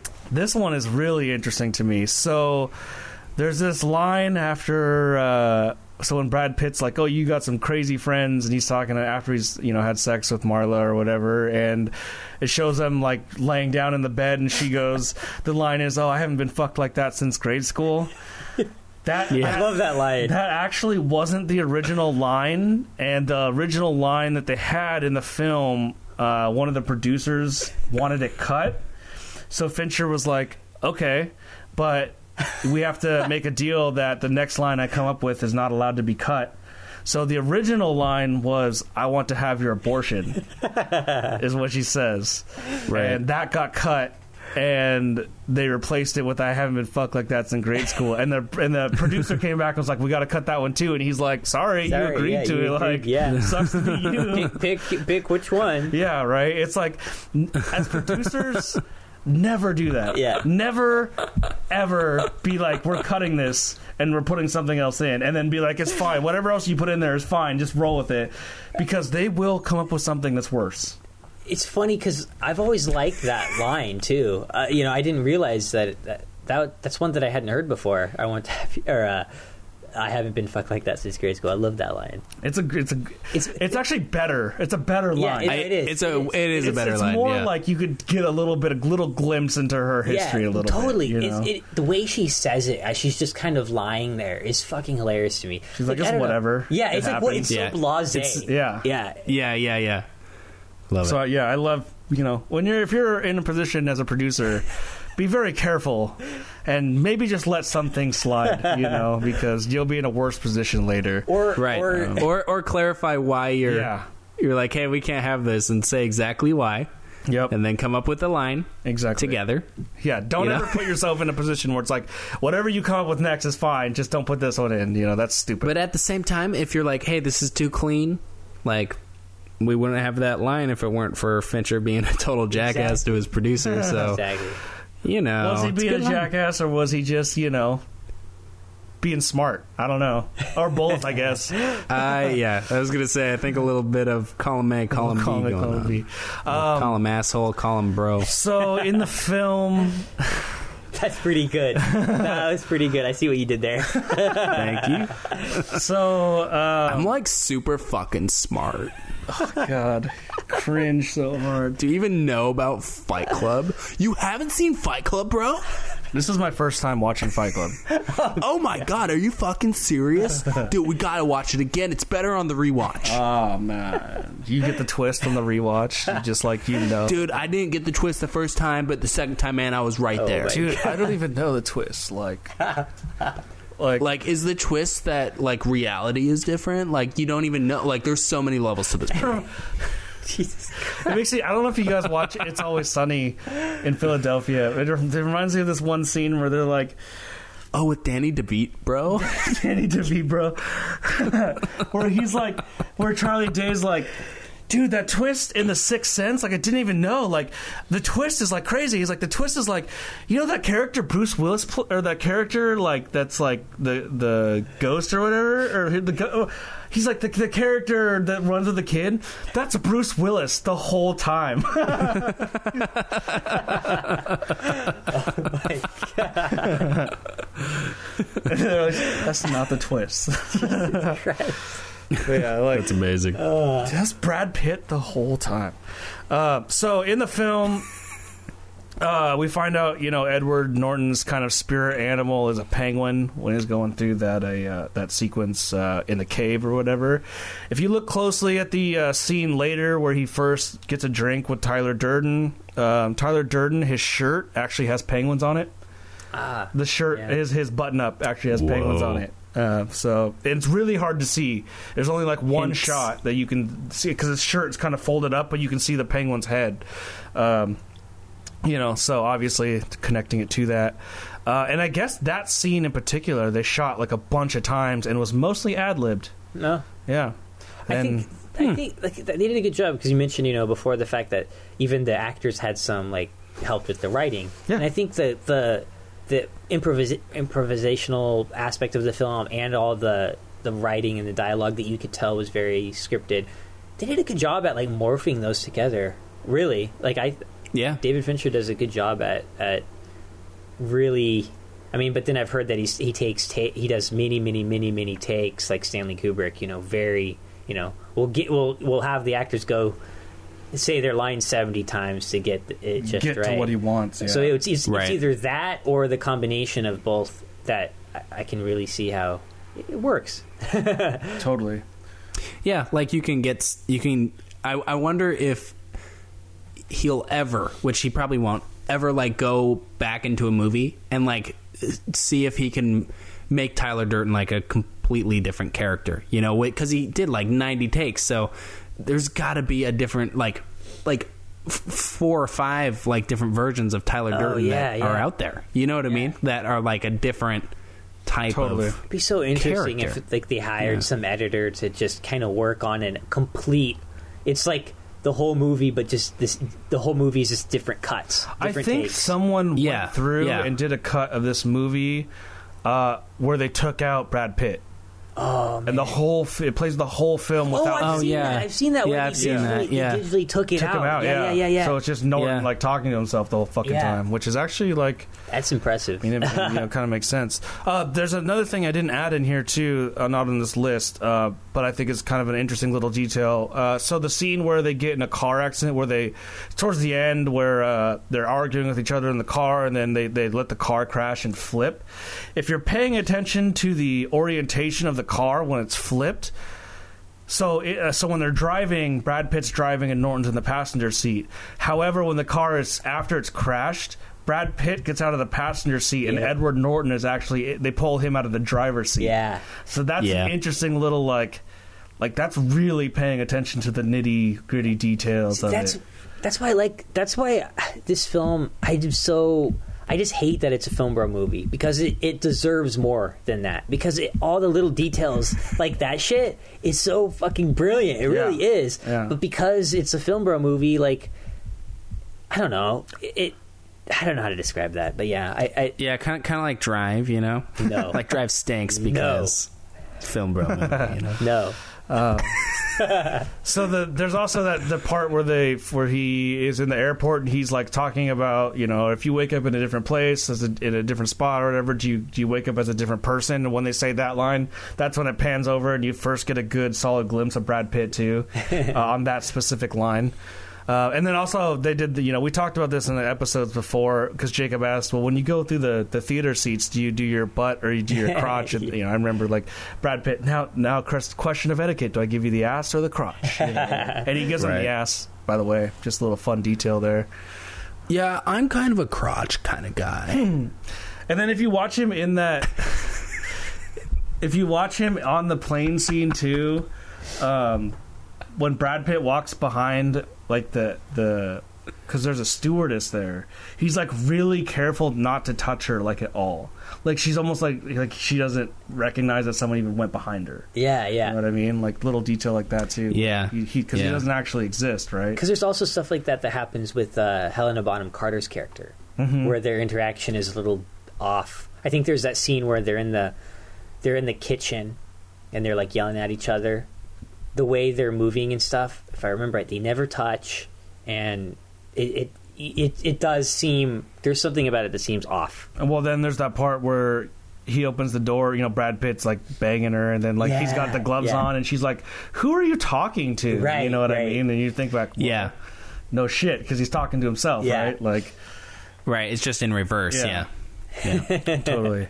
Um, and then and they're they're like never in the same room together. Exactly. And remember he Yeah. and that's like a plot thing where he's like, you know, it, it almost feels like like mom and dad, you know, Yeah. like are like banging in the other room, and you know they they don't come out at the same time. he literally says that too. He's like, "I hadn't seen something Yeah. like this since my parents, or something like that." You know.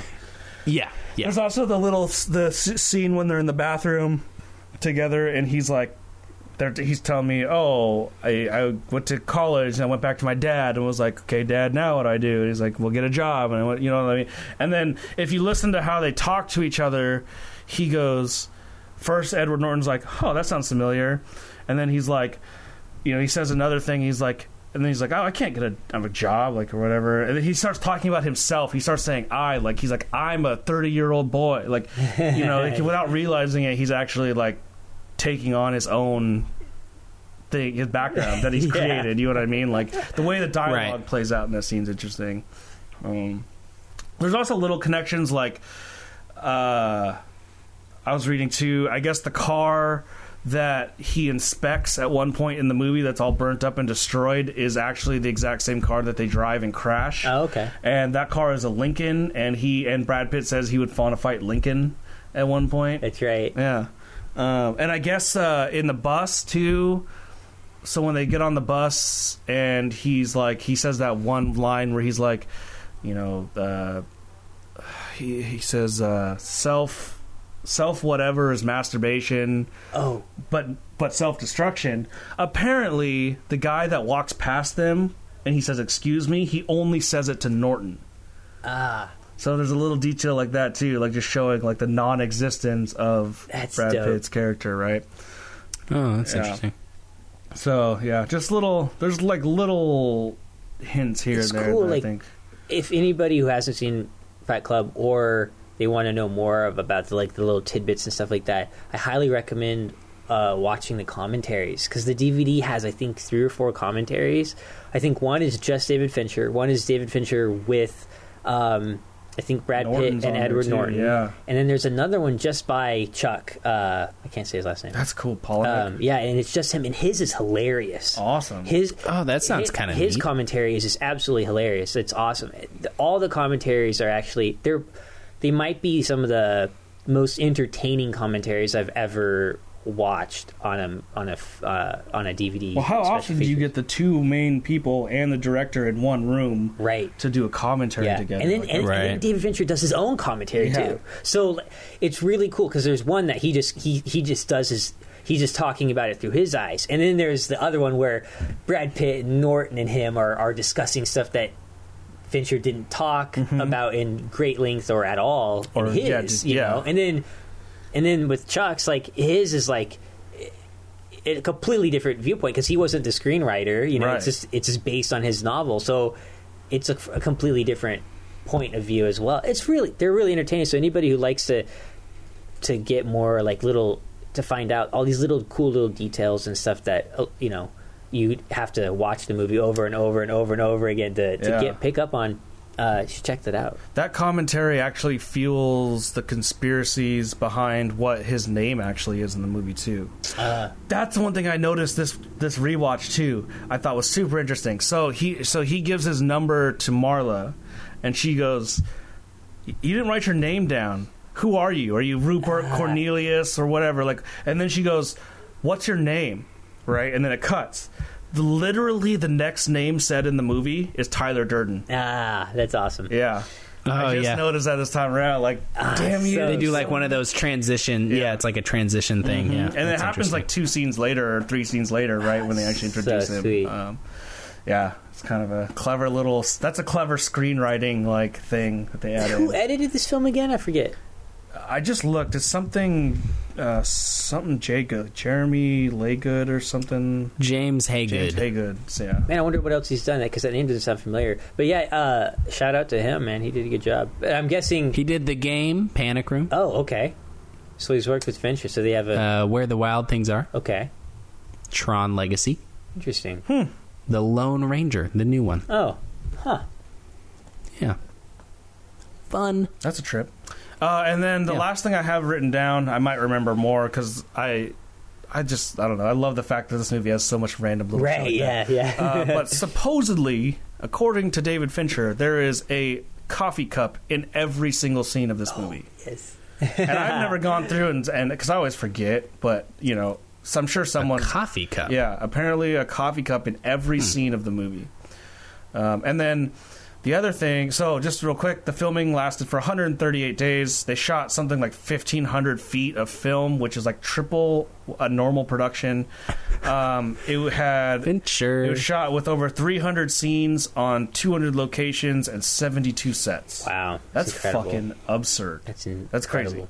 That's fucking crazy, bro. and the last little bit, the last little factoid. So the shot, the reverse shot out of the trash can, where you see all the different labels and stuff like that, and it comes out. Um, at the time, because of technology and whatnot, it took three weeks to render that shot, almost eight hours per frame. Whoa, that's incredible. That's a nutso. Yeah. Wow. Yeah, Fuck. that's that's crazy. And then the shot looks terrible now. Like it's so dated. Like the CGI is so dated. the shot looks it does look the, terrible. the CGI for that scene where like you see all like the furniture and everything uh, like appear and disappear or whatever in like the IKEA kind of commercial. yeah, that's cool shot. Yeah. it- that still holds up to me. Like they did a Because that's job not a that. CGI shot, though, is it? It's I like thought it was with all the different stuff And disappearing. the, the stuff looks real. I Oh, feel like they like they did like a stop motion or something. That makes sense know, too. but- Yeah, I just figured it was maybe CGI or at least helped by some VFX or something. But yeah, Well, like that, the CGI of the van, the CGI was. in the apartment when they explode it, like all of that just looks so bad now. Like, it really does look terrible. Um, you know, but it's it's '90s. I don't know what are you gonna do. Um. So, uh, what about the? Uh, I, f- I always find the splicing of the pornographic images interesting in this film too. Did you see at the very end? yeah, yeah. they So- do one last little cock shot. That's something that I, I I've told friends about, and they're like, "What?" And then I show them, and it blows their mind. I just love that though that he was a pornographic projectionist or whatever. Por- porno He was just inserting and little, then like- they have that in the film. Like it's just it's funny. I I thought they did that. I don't know. Then they, Super yeah, they do it to you later Yeah, at the as- very end. They do that exact same shot of the fucking dick and flash it in your face. Um, oh, that's one of the little tidbit thing I forgot too. Uh, so when Ed Norton's in his in the hotel room and he's flicking through the channels or whatever, and it, it uh, he looks at the mint. And then he says his like monologue line or his narration line, and then it cuts into the TV, and it's like, it's all the chefs or whatever, and they, I can't remember what they say. They're like, "Welcome," I think is what they Yeah. say. On the very right side of the screen, the person on the on the very side is Brad Pitt in there. Yeah, and there's a Yeah. there's another one like that too. Uh oh shoot. Uh, I'm not gonna remember, but there's a couple other scenes where Brad in Pitt, the hospital. Well, they do the f- they do the frame flash right where they insert Oh, the they- frame they, flash, insert yeah. him once. It happens like three or four times where they do a single frame insert. But this is like he was part of the like hotels like fucking Yeah. commercial or whatever. That's It was awesome. weird. it's totally weird. Um, but I guess David Fincher also wanted to have those Tyler Durden frame flashes happen during like uh, Paramount's. Uh, you know how Paramount always has their, their stars come in and they fly over the mountain and form Yeah. a circle. Apparently, he wanted to have the flash in there, and he and then they said no. So he wanted to do it with the other produ- production company, and then they said no. They're like, you're not fucking with our fucking like Aw, you know, our main things or I mean, I'd be like all over that if I was like, yeah, go ahead. I guess uh, marketers had trouble just figuring out how to market the film too. Like I can see that. they wanted to Fincher wanted to do this whole like weird campaign that was like so anti-establishment as part of their campaign because that's like the theme of the movie, right? Like Like the Fight Club. Yeah. Yeah, I yeah. I picture like Yeah. if Banksy was around at the time that he'd have a field day with that, you know, that type of thing. You know, yeah. type no, yeah, that's perfect. Banksy Totally. type of like uh, stunts and stuff, like you know, bill cool billboards and pop up art stuff like that. That'd be cool. Jacob, did Right. you log this movie in Letterboxd? Uh, no. You should, because there's a funny little Easter egg in Letterboxd that I've. Ne- Oh, yeah, really? it's only for this movie that I've ever seen, and it's fucking. It's it's funny. and It pops up, and you're like, "What the fuck is happening?"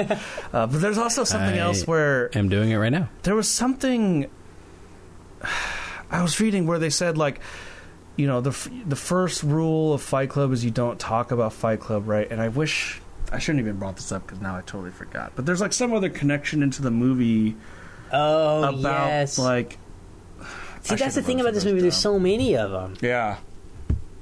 Well, I just I just did it, but I don't. Did, was there a pop up? No. Really? Mine popped up and was like, "You're about to break the first rule." Of, or don't just. You have to write a review. Don't just log Oh. the thing. Like put in put in a quick review or whatever, and then press submit. Oh, okay. Um, but I guess uh, so. The guy who Meatloaf, who is Bob, um, wore like a hundred pound fucking fat suit for that role. I guess that was full, partially of like birdseed or something. Oh yeah, this is so weird. So this is so. Oh yeah. Isn't that funny? this is so funny. Yeah. Was it? You are about to break the first and second rules of Fight Club. Pub- publish anyways, and you can you can say let her rip or no way. I'm screenshotting It's a this. funny little Easter egg. Bloop. Um, he's also the only person who breaks the other rule in Fight Club, which is he wears a shirt. Uh, More for production reasons than anything. Like they, they, they had to hide his fat suit, but he wears a shirt in his Yeah. in his uh, fight. it was so weird. So like you know, I was rewatching this, you know, for the podcast, and then um, earlier at work, I uh, I was watching Jimmy Fallon, and Brie Larson um, was the guest on J- Jimmy Fallon show, and or to the Tonight Show, and she was saying, well, she was talking about her first like role, her first acting gig, and it was like this little skit that she did a couple times on the uh, Jay Leno uh, Tonight Show, and and then Fallon asked asked her like how she kind of got into that gig, and I guess she said that a family friend was in the industry and they did the fat suit for Meatloaf in Fight Club. And that it was made out of birdseed. Wow, And I was like, that's that's fucking weird that I was like the day that I Ah. we're going to be talking about Fight Club and I watched Fight Club is the day that Brie Larson, you know, talks about how she got in the industry partly because her family friend did the fat suit for Meatloaf. Like that's fucking weird. so Yeah, so weird. that's pretty crazy. Uh, so here's a couple of other little fun facts, just because Fight Club's like that. Uh, so the breath in the cave scene is actually Leonardo DiCaprio's breath from Titanic composited into the shot. that's That's funny. Um, That's amazing. Brad Pitt actually had a dentist chip his teeth for the role, uh, which he had fixed after the That's fact. right, but yeah. uh, what a fucking baller, dude. that's going pretty That's far. what Shia LaBeouf did in uh, uh, Fury. He pulled his own tooth. yeah, out. he pulled his own tooth Yeah. out and like cut his cheek or something Yeah. like that. Yeah. that's weird. Uh, so Helena or Helena, whatever her name is, um, she insisted that her makeup artist do all of her makeup left-handed, opposite you know the, the That dominant makes hand, sense. That makes because she felt like that's what Marla, you know, would have would, would Oh, she would that's do or have like bad Ah. makeup, you know. That's cool because Yeah. her makeup is kind of. It's not perfect. Yeah. yeah, she said she wouldn't care or be good at such a thing. Oh, that's awesome. Um, yes, That's cool. Definitely. Uh, so Sean Penn and Matt Damon were both considered for the role of the narrator, the unnamed narrator. I'm Reese, glad that that didn't happen. Reese Witherspoon and Sarah Michelle Gellar were both considered for Marla, yeah, no. That's and so were Courtney Love and Winona Ryder. Which, okay, those two make a little more sense. Yeah. I'd be down for Winona. That'd be sweet. Um, She's hot though. I'm still. I'm still going for Helena though, for sure. yeah, she fits for sure. Um, so the font used for the title and credits is called "Fight This." um, Brad Pitt and Helena Bonham Carter spent three days recording orgasm sounds for their unseen sex scene, and apparently they they posed in like ten or fifteen Kama Sutra poses to get those shots, and they had to do like a bunch of different like shots because of the way the the effects and whatnot to get that that effect that they do Yeah. um, had a very I can't, I read about this a long time ago. I just didn't look it up this time. Uh, but there was like some very specific techniques they had to do to get that look. You know, wow. where it's all blurry, but you can Yeah. still see her face and like the way the camera hmm. moves. Like the I don't know, like I do like the stylistic choices that they used in this, and I can see why maybe they were kind of looking for Danny Boyle because Danny Boyle is so good with Yep. stylistic flourishes and stuff. But I think Fincher does a good job at, at at not making the movie completely manic like like a lot of Boyle's films, but makes make, but makes it unique in other ways. Like that shot, you know, it's not a manic thing. It's not like it, it's just a kind of a cool stylistic touch. You know, I don't know how to describe it. I Yeah. like that. I, Right, I enjoyed that type of thing. Um, the phone number that Marla gives to the narrator is the same phone number that Teddy has in the name Memento or in the movie Memento. Oh, Which cool. I mean, I doubt they did that on purpose, but because you know five five five, and then you have four numbers, like there's only a finite amount, right? But that's kind of interesting Right. connection people noticed. It- that's a that's a film. That's kind of interesting because Memento's kind of a similar kind of movie. Yeah. you know, Yeah. Yeah, like it's pretty similar. And I wonder if someone was just like, "Let's just use this number." You It know? might have been 'Cause a you don't, you can't yeah. own numbers. But yeah, that's the thing. I think there's a lot of there. I read a whole thing, an article about um, how Hollywood has used the same license plate numbers, the same addresses, the same Yeah. phone numbers in a whole bunch of movies um, because why not? like they're ones that it's kind of like the that scream, the say, you know uh, The Wilhelm yeah, scream. It's it's one of those Yeah. things that it's kind of like oh I really like that movie. I'm gonna have a little homage to Yeah. you know yeah, yeah, yeah. which is kind of cool. You're like part of part of it now. Right. You're like part of the the in crowd almost. yeah. yeah, yeah, bro. You know the secret passwords to uh, to filmmaking success. I don't know why this is important because I just assume actors get nude all the time. But in the in the scene where he's sitting on the toilet ordering from the catalog, I guess he's actually nude from the waist down. Um, hey, buddy. Yeah, there was a thing I want to say. Uh, I read that the Merkins, the the fake pubic hair for the actors in this movie, were up for auction. like I, Wow. I, I, I don't know where or when I read this, but I Why would they need fake pubic? What? A, I guess um, even though the hair or whatever Because isn't- the because they wax Keith. Well- I'm pretty sure Brad Pitt waxes. I'm sure, but I don't know. He's a clean So boy. it's weird. So I guess like a lot of the thing is they have all these rules, right? So that MPAA they it, at least for the longest time, like you had to have some pubic hair in if, if for any if if they're going to show nudity, they have to have pubic hair. It can't be completely um, shaven, which I think that they've changed that a little bit now. But um, so there's that, but also um, just so that the the actors aren't really walking around naked. But what I'm saying just- is, is that there's only one scene where they actually show a penis. Well, that's what I mean. But I think so. For the, they do it for the actor's sake, so that they're not actually walking around naked. So they it just they covers. glued some stuff onto him, even though he was completely. So it's a little bit higher, so they could. Yeah, yeah, that makes so sense. That's, yeah, that's what that's what I I've heard. That the primary purpose for like a merkin or whatever is, uh, but the merkin is the guys, right? And then what's the woman's? Is it the same name? I, f- I don't know. forget. I just I learned the word merkin just now. Oh, okay, yeah, no, it's kind of it's Yeah. kind of cool. There's a whole history of the merkin. It's interesting. That's that's that's, You should make a you should make a doc that's the about weird it. type of shit I like, bruh. though. like like this. uh, You're into the well, merkins. No, I mean like I'm not. God damn it! The history I, of the I, I buried myself in a hole there. Uh, You're um, l- looking for a merkin. no, I just find that type of film history a little. Just you know, it's interesting totally, Totally. because totally. I think some of that stuff first came out too with like Psycho. You know, because Yeah. they had the uh, Janet Leigh didn't want to be. Um, naked so they hired a, you know it was one of the first movies where they hired an actual like nude double to Body come double, in yeah. and and do the and get her done. Yeah, Like she was nude, but she actually wasn't nude because she was actually still covered than even the nude model. Right. Just- right. so the last little factoid I have here is uh, when Tyler's giving a speech to the Fight Club, you know, I see the greatest minds of my generation, blah blah blah blah.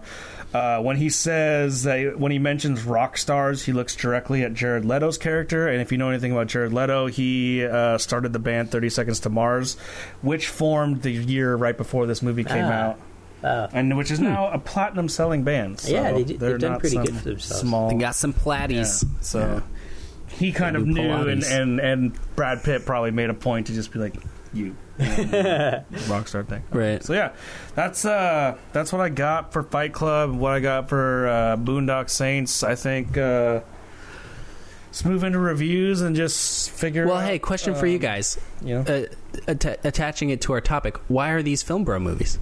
What what makes them film bro movies? What makes them cult movies? Because they are cult movies. But why why why are these film bro movies and not you know something like we do. We should. We need to cover what film bro like. What do we mean by film bro? Who? What? Who is a film bro? let's, start define the that, terms. yeah. So what what is a film bro? Well, to me, a film bro is like is that individual who usually when you're a bit younger, maybe a little less experienced in f- College, or- yeah, maybe a little like you haven't watched as many films, you're not aware of, of the wide variety of films. It's that person that comes up to you and is like, "Have you ever seen like like with my experience with Fight Club uh, with uh, Boondock Saints? Have you seen this movie? No. What? Dude, this is like literally like one of the best movies ever made. How have you not seen this movie? And then you realize down the road that that movie is really not that great. Like, and it's just for some reason it, it, it gained this notoriety of being a movie that you had to see, and that if you hadn't seen it, that you were like, "What's wrong with you?" I have to differ a little bit for you because, like, for me, I actually think Fight Club's a great movie. It's just unfortunate that people have made it into a film bro movie because for me, it's one of those things where it's some. This is what I this is what I think a film bro is.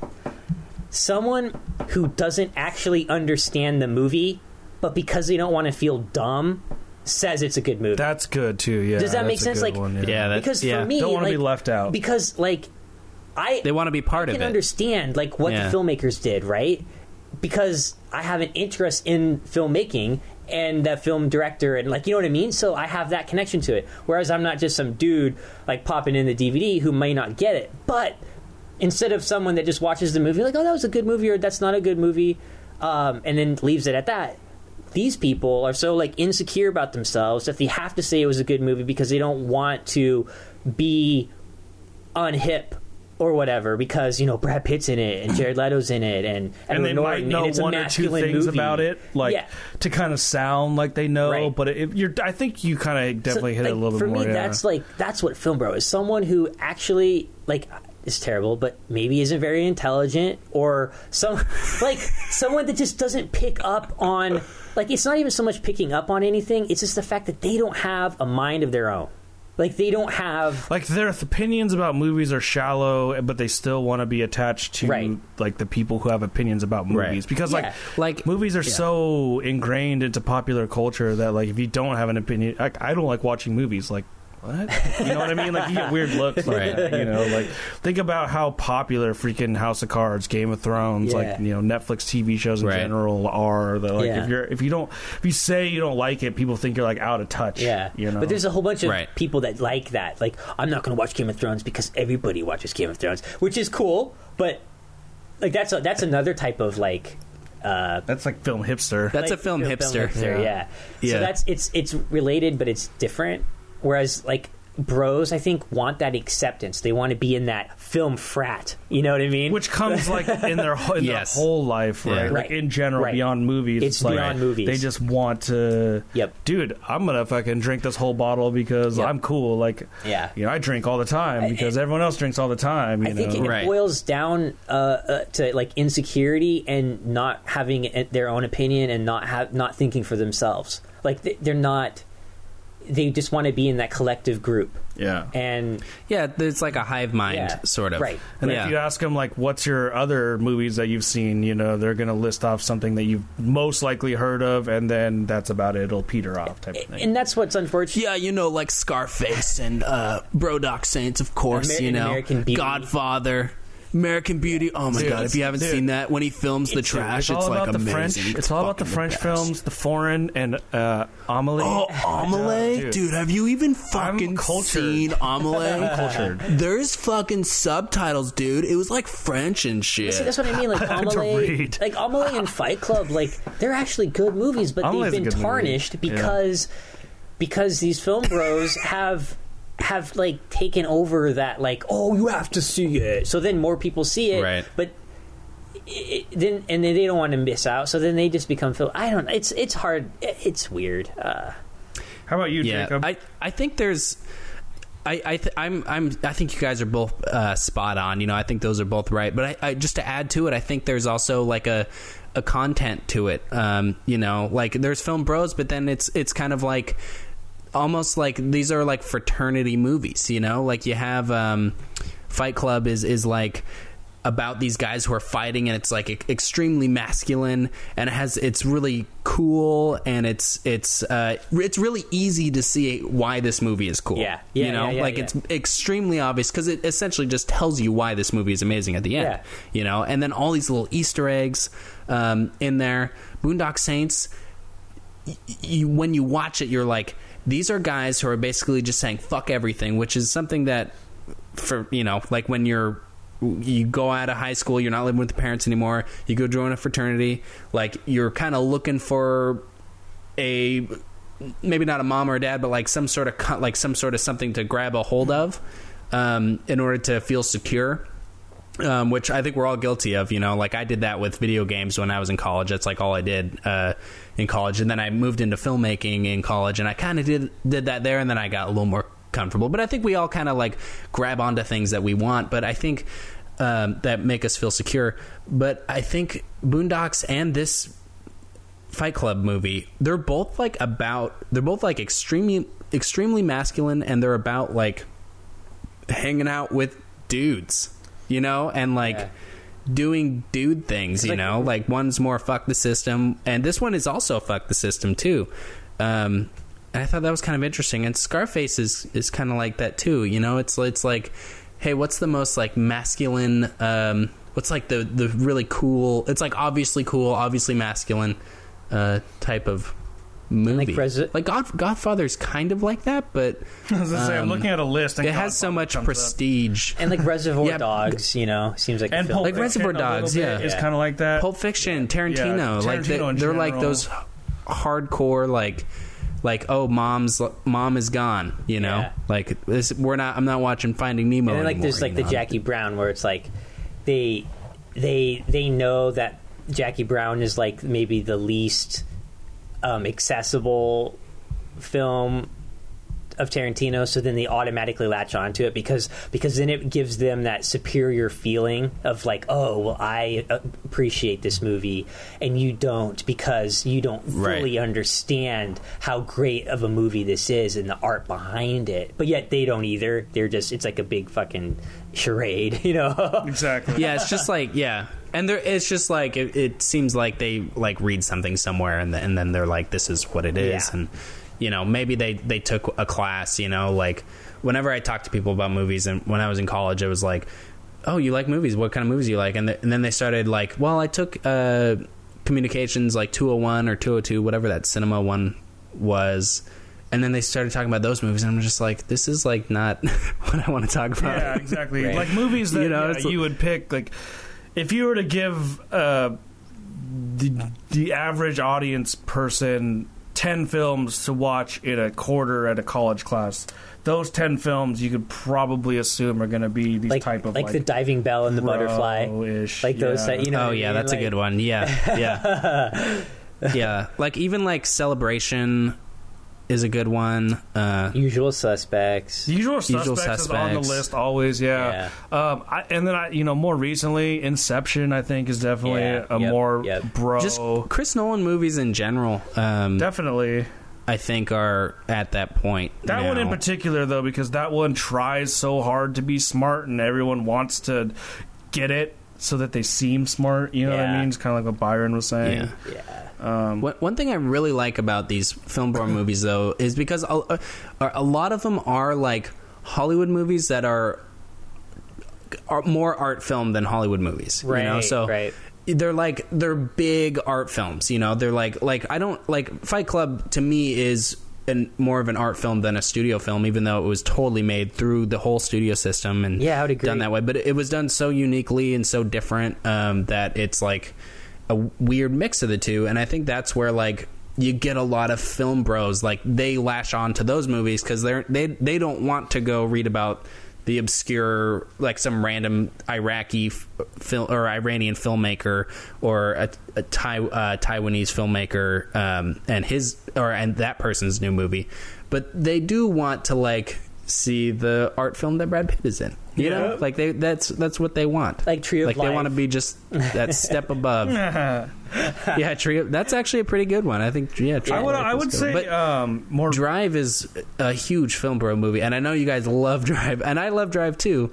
Uh, definitely try but as a film. Yeah. it is like Definitely, yeah. Because I mean, Because we're not saying Yeah. this to be like, oh, they're film bros and they're lame and we're not. Dude, we like these movies. It's not that we're. yeah, I think we're we're all film bros and hipsters. And I at don't same think- time. oh, totally. Like, well, I mean, I think we're we're guilty of both. Well, I think. don't know about like actually Except me. being a film bro though. We just like the same movies that the film bros are saying they like. I think I think we for- each of us have a film bro part. I mean, Well, you yeah, like Drive, every, everybody has. well, I know I like Drive, but Talking about Drive every episode. but like my my like for Drive, I'd have to say is more peer though. You know, does that make sense? it's not uh, it's not peer Pe- based on your peers. I can't say that word right.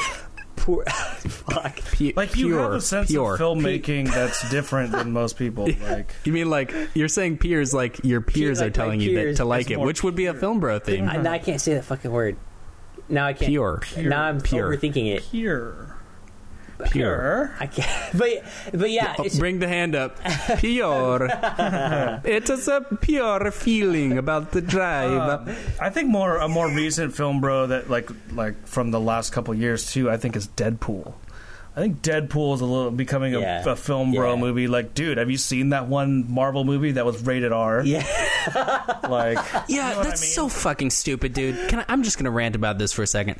Anyone who's like, it's the first superhero movie that's rated R, like fuck Have you. you seen Blade? Like just big old fuck you. have you seen, Have you seen Blade? Unbreakable? Yeah. Yeah. Un- yeah, Unbreakable. There was um, Kick Ass. Kick ass. I was just gonna say kick ass. Like, there's like a thousand rated R uh, superhero movies that were huge and good. This is not the first Yeah. rated R superhero movie, and I hate that people think that. Like, I was t- talking to someone about that. They're like, "Yeah, I loved it so much, and it's first rated R superhero movie." I'm like, "It's not." But it's- and I, I gave them a list of movies, and they were like, "But it's like the first like hardcore one." I was like, "No, have you seen any of these? But it's like the first. seen any of these movies? It's the first like big pissed me off, Marvel dude. That's the thing. universe. Watchmen one. was rated R. Yeah, Watchmen. Suicide Squad Watchmen, was yeah. rated R.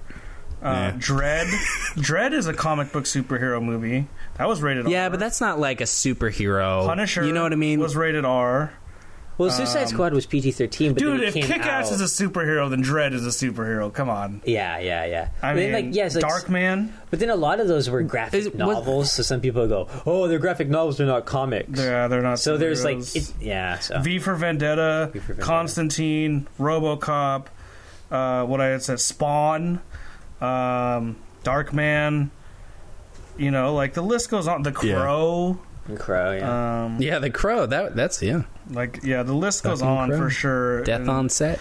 It's it's it's it's the first rated R movie that a lot of like these Marvel, these like young hardcore Marvelites yeah. got to finally be like. It's just the I'm a first rated the R wave," you Marvel know? movie. That's that's all it is. I feel like Logan. but people is people be like that spread too. it out. Logan Yeah. definitely is the one that was like, okay, like Deadpool, I get it because that's just his character. How are you going to do that Yeah. as PG thirteen? Okay, right, that's like they say, you know, they say fuck in Deadpool. Yeah, but Logan you know? was like, yeah, that was. I loved Logan, And they man. joke Logan about was dying. Badass. That was a good movie. I still haven't seen. I gotta watch it. well, you haven't seen Logan? I'm not a film bro, dude. I'm not into that I'm actually shit. surprised you haven't seen Logan though, dude. no, Because like, you've seen it. Wait, are you kidding, dude? I haven't seen it. Logan? Logan, the, The X Men movie, yeah, the, new one? Hugh one. Jackman. Yeah. no, thought I you watched, it. Apocalypse the other day. Oh, I thought I you thought, saw. yeah, I thought the- you watched it. What? I thought that's crazy. huh. Really? I'm surprised because you like Out watch of all, all- the Marvel yeah, movies. Have you was seen gonna say. Deadpool? Uh, yeah. No, I just haven't seen Logan. Oh, that's. I just haven't found the time. I did just is like so much up your alley that it's. I know. Yeah, surprising. I'm surprised. Well, I don't. I don't know if you guys know this, but I don't actually like superhero movies that much. Like, I just go see them because a lot of people go see them, and I get to talk about them with people. Like, honestly, they're like Yeah. the in movie, Yeah. but I'm not like. I don't love.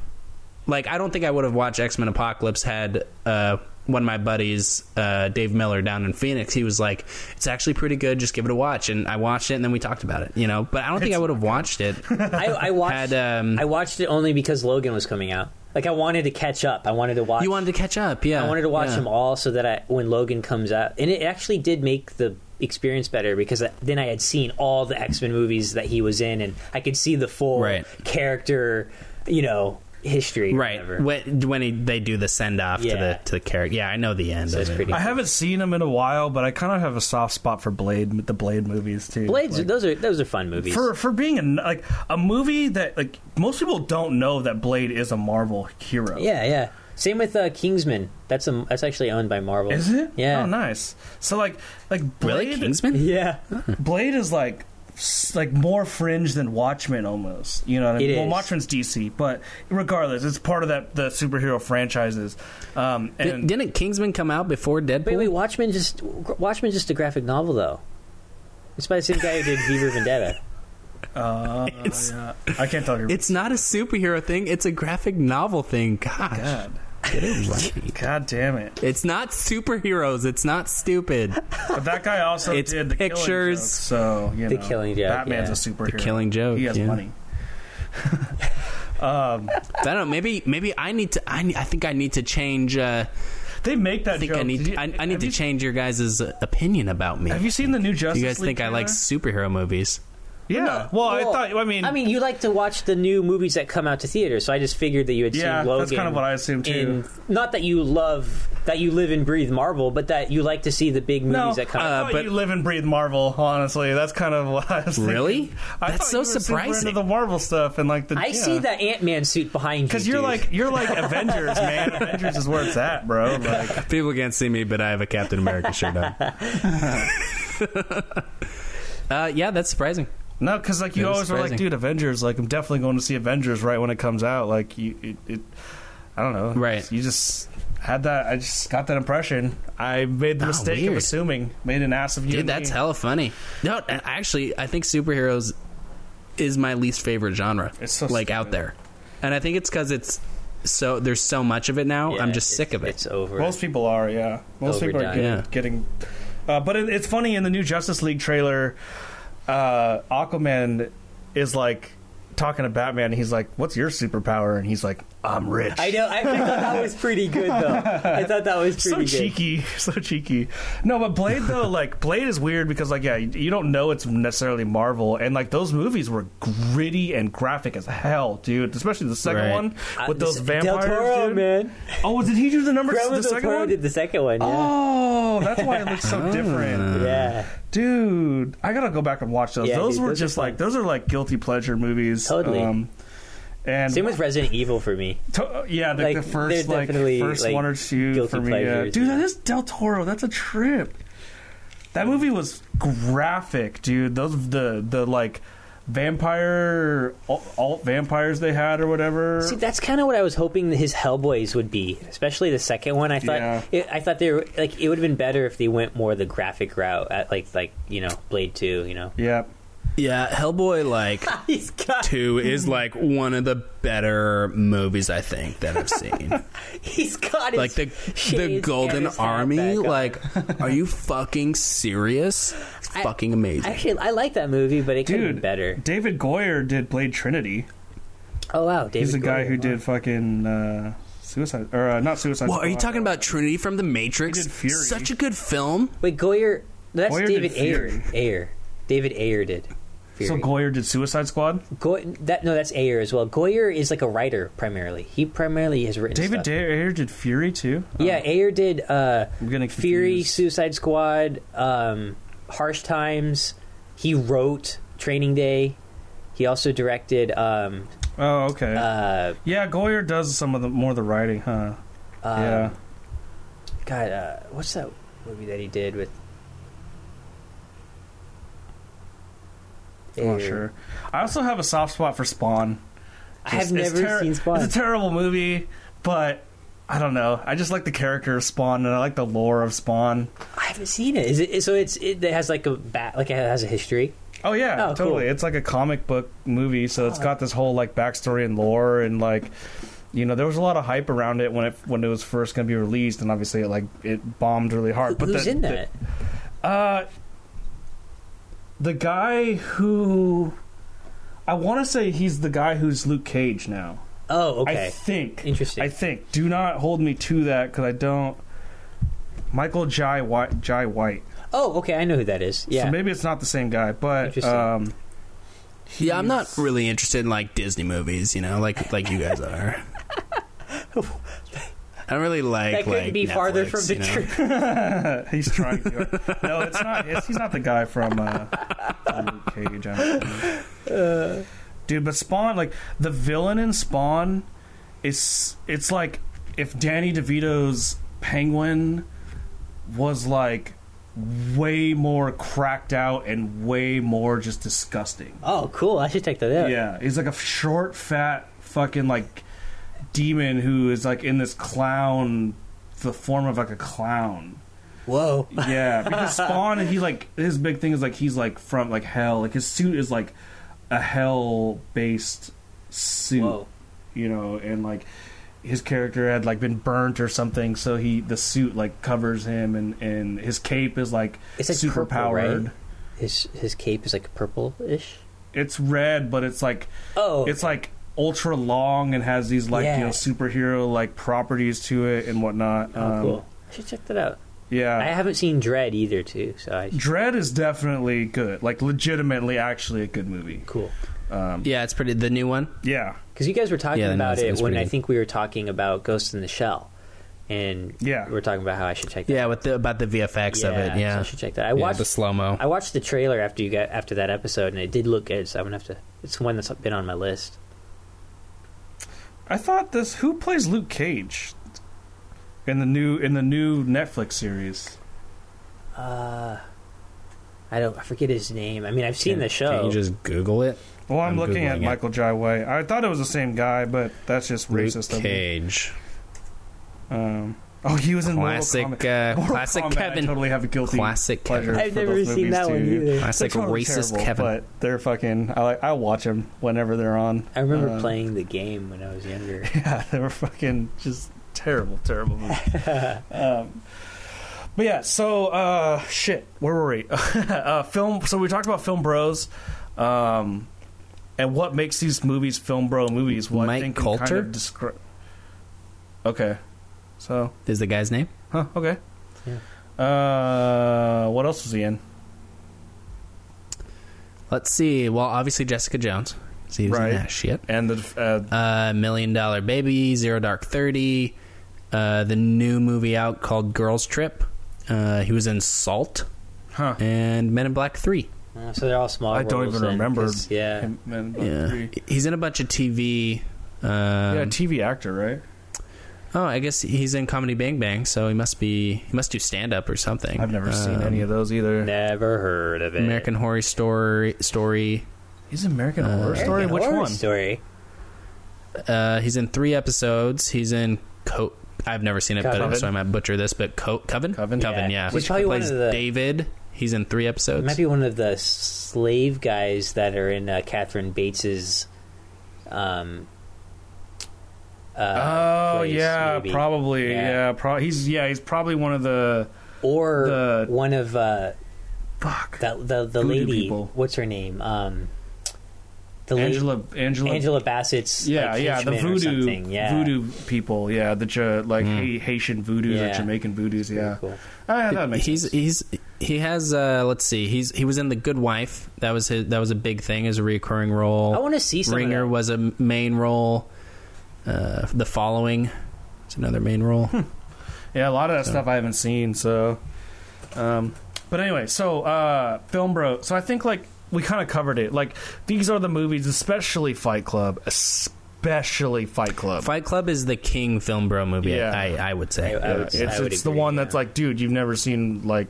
Dude, Fight Club's like one of the smartest movies ever. Have you never seen this movie? You know what I mean? Like, Yeah. And in reality, it, it unlike Boondock Saints, it didn't feel like okay. Well, I, I kind of want to move into reviews just a little bit. Here. Yeah, yeah, let's do it. Um, Do it. Just real quick, we're kind of pushing time. Should we but- should we do reviews as ourselves and then as film bros?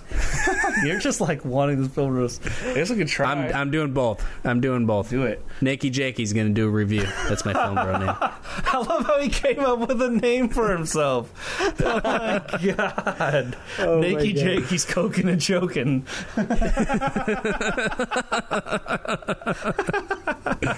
yes. But so Yes, I am. On subsequent rewatches of Fight Club, I'm finding myself liking the movie less and less.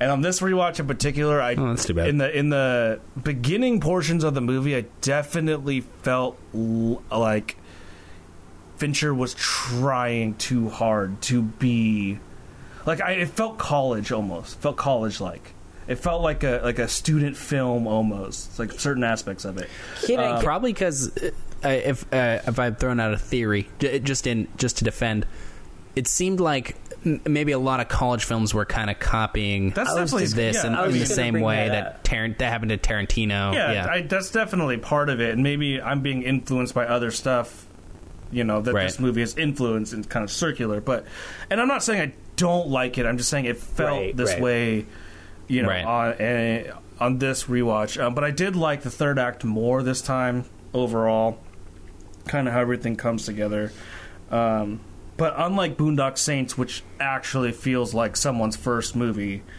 uh, which Boondock Saints is really dumb. It's definitely one of those movies when you're like 18 and you're like, dude, I can finally start like going to see rated R movies by myself. Like, oh, I'm gonna watch Yeah. all the other rated R movies, and Boondock Saints always shows yes, up. Like, that is perfect. like yeah, that's it- exactly what it was for me. Yeah, Yeah, like, yeah, like really. yeah. It was gratuitous. Like, hey, my like- mom's not gonna watch this movie with me, but so, like, I'm gonna be badass and watch this. Yeah, yeah. um, Yeah. It was gratuitous, you know. Like it was just kind of a series of of dumb events, and obviously Dafoe carries the film uh, pretty much solo. Um, and so, like you, you know, you can definitely feel that at least at least comparatively, Fight Club they tried. Now, sometimes I feel like they tried too hard, but they definitely tried to make it something that was compelling. Where Boondock Saints was just him jerking himself, essentially, you know, being a bro, I guess. Um, jerking himself He was choking because no one man. else He was was choking jerking. Dude, I Yeah, bet you Duffy he, was. he coking probably was choking, choking and honestly. coking, man. choking and coking. He, he had a Guaranteed. four hundred thousand dollar windfall of cash. Of course, he's Yeah. coking. Well, he, he's probably buddies with Ron Jeremy. They were probably doing it together. Dude, I didn't see anything about why they Yeah, cast buddy. Ron Jeremy in this. It was like it was purely, I think, just We like need some Ultimate name film bro recognition. move. yeah. Uh, We need, some- we need more people to, to draw more people into this Yeah. movie. Let's just throw Ron Jeremy into it. Dude, how how many time how many chances do you get to work with your idol though? You know, You know, honestly, I bet that probably could be what it is. Like, I can picture Uh, Duffy I like wanting to like be like that. During his coking and choking Yeah. routine, Like, he was yeah. like Right. watching a Ron Jeremy video. Probably, he's got it on repeat on his uh, on his uh, Oh. TV. It's terrible, dude. It's terrible. But uh, yeah, so that's my just it's a you know short short spiel or whatever. I don't. If have you had much to pick- say. if you had to pick one, Keith, which one would you pick? well, yeah, it's gonna be Fight Club certainly. Like, uh, I don't know. I, I rewatched Boondock for this podcast, but I probably won't watch it again. I just, eh, I don't know. And I, I definitely I've seen the second one too, and I don't ever plan to watch that one again, unless it's forced upon me. I guess. I've never seen the second one. It's whatever. It's it, it tries to literally be like the first one. Yeah, What about the third one that he's working on at the moment? yeah. The third one, he's supposedly trying to get into production. He's Yeah. gonna bomb. Yeah. It's gonna bomb. He makes one. What if movie it's every what if 10 it's years. fucking amazing? What if it's like amazing? I amazing? think the only way it's gonna be amazing is if he gets a lot more money. No way. Or I don't less. want What is that. more money gonna do for because that movie? because you'll probably be able to get like better actors like as supporting characters, and then at least we'll have some fun supporting characters. maybe I don't know. But Right. but then again, the script might suck so bad. So yeah, I don't know. It depends. He could g- bring in uh, a good screenwriter to help him with it. You know. Yeah, maybe he could use that money to hire a good screenwriter. Because I'm sure he's not full of himself to the point where he would just write his own movie, right? and and a good director. maybe he to- learned his lesson. oh, maybe he learned his lesson. Yeah, He cut ties that's off. what bros with- are known for yeah. is learning he, their he lesson. learned his he learned his lesson because uh, yeah. Oh, I don't know. Oh, oh, yeah, I'll I don't know, man. So I don't know who wants. Whoever wants to go next with your opinions on things. You want me? You got Okay. it, brah. You got it, brah. You got this. Um, yeah, I mean, I'm not like completely anti Boondock Saints just because I do remember what the first time I watched it. You know, it was like it was a fun movie because you know it was like me and like it was it was like one of the first like R-rated movies that I saw. You know, um, so it was kind of cool to see that graphic. Well, it's not really graphic now, but at the time when I saw it, I hadn't seen anything quite like it before, so I kind of thought it was kind of something different, you know. But now, you know, I've seen it a couple more times, and I, there's so many flaws. It's just so. Yeah, I mean, I just there's a few scenes that I like. You know, I like I like Willem Dafoe, and I like the part where he accidentally shoots the cat. Like I thought that was pretty. Yeah. Like and I like that too. but that's yeah. pretty much it for me. Like in the movie, like, uh, yeah, that's pretty much it. Um, I love the scene when they're in the interrogation room and they they're like, "Can we stay here?" And then the cops like, "Yeah, yeah, yeah. We got we got some beds back here." And then he stops and he looks over. He's like, "Well, can they stay there?" And Dafoe's like. I don't mind if I, I, we gotta ask your mom, but I don't mind if they stay here. And Yeah. he's like Yeah. so good at doing it in this like He's like, very s- very yeah. gay like way because I mean he's gay in the movie, right? Like and the way he delivers that line is, the part, the part where he's in bed with his lover. I love that scene. Dude. that part was that awesome. scene is That part hilarious. was pretty funny too. That scene's hilarious. Um, and also the reveal when he's in drag. When, he, Yeah, when he- yeah, yeah. the reveal when he's when it's Willem Dafoe, like when we see that it's him. That part was pretty funny.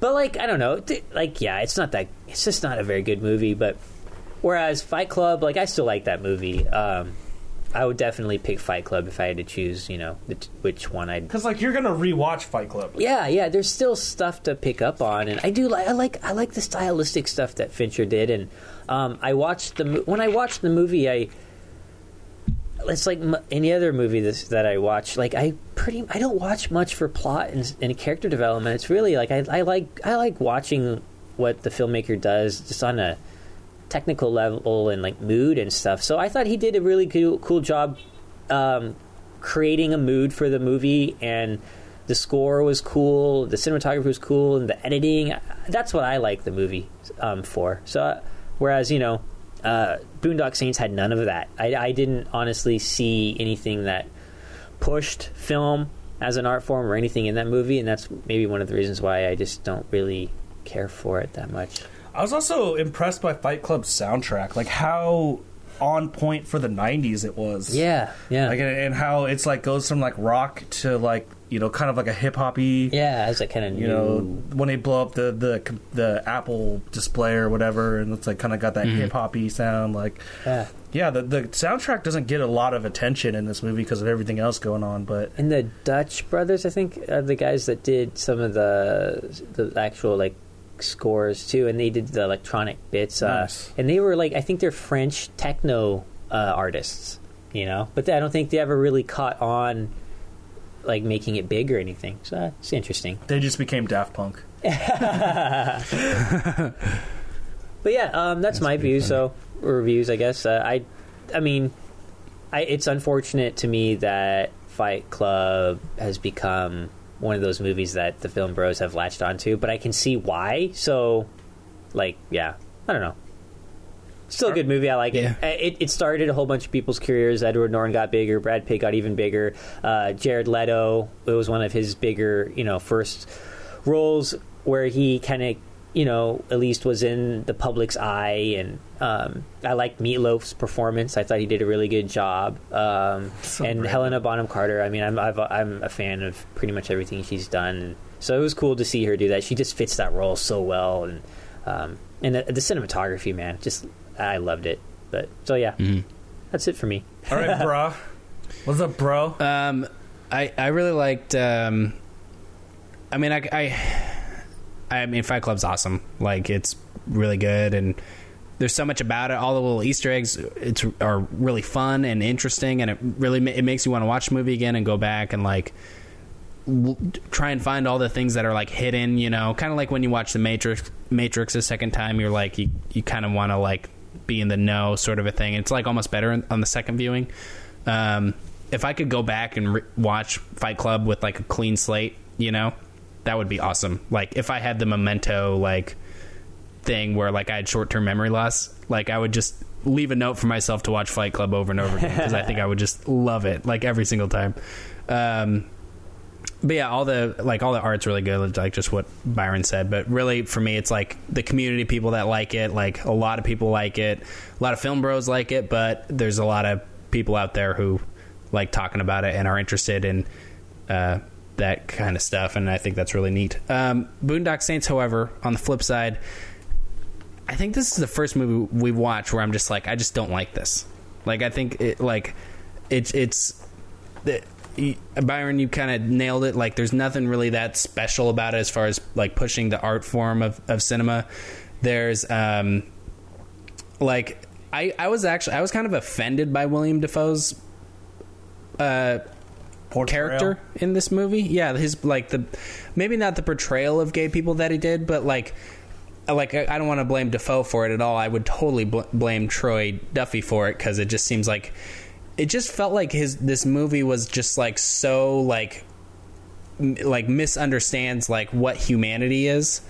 Um, that it just kind of offended me. Uh, like the entire thing, like the whole premise of like the um, them going around killing people and kind of being vigilante vi- vigilantes and just like the it just was like it was like all showy you know and the, but there wasn't actually anything showy about it Uh, so it had like none of the heart none of the um n- nothing that made it feel human like fight club feels human you know uh so it just like does it just feels like nothing to me and i i think I just really fucking hated This it. was your like, first honestly. time watching it too, right?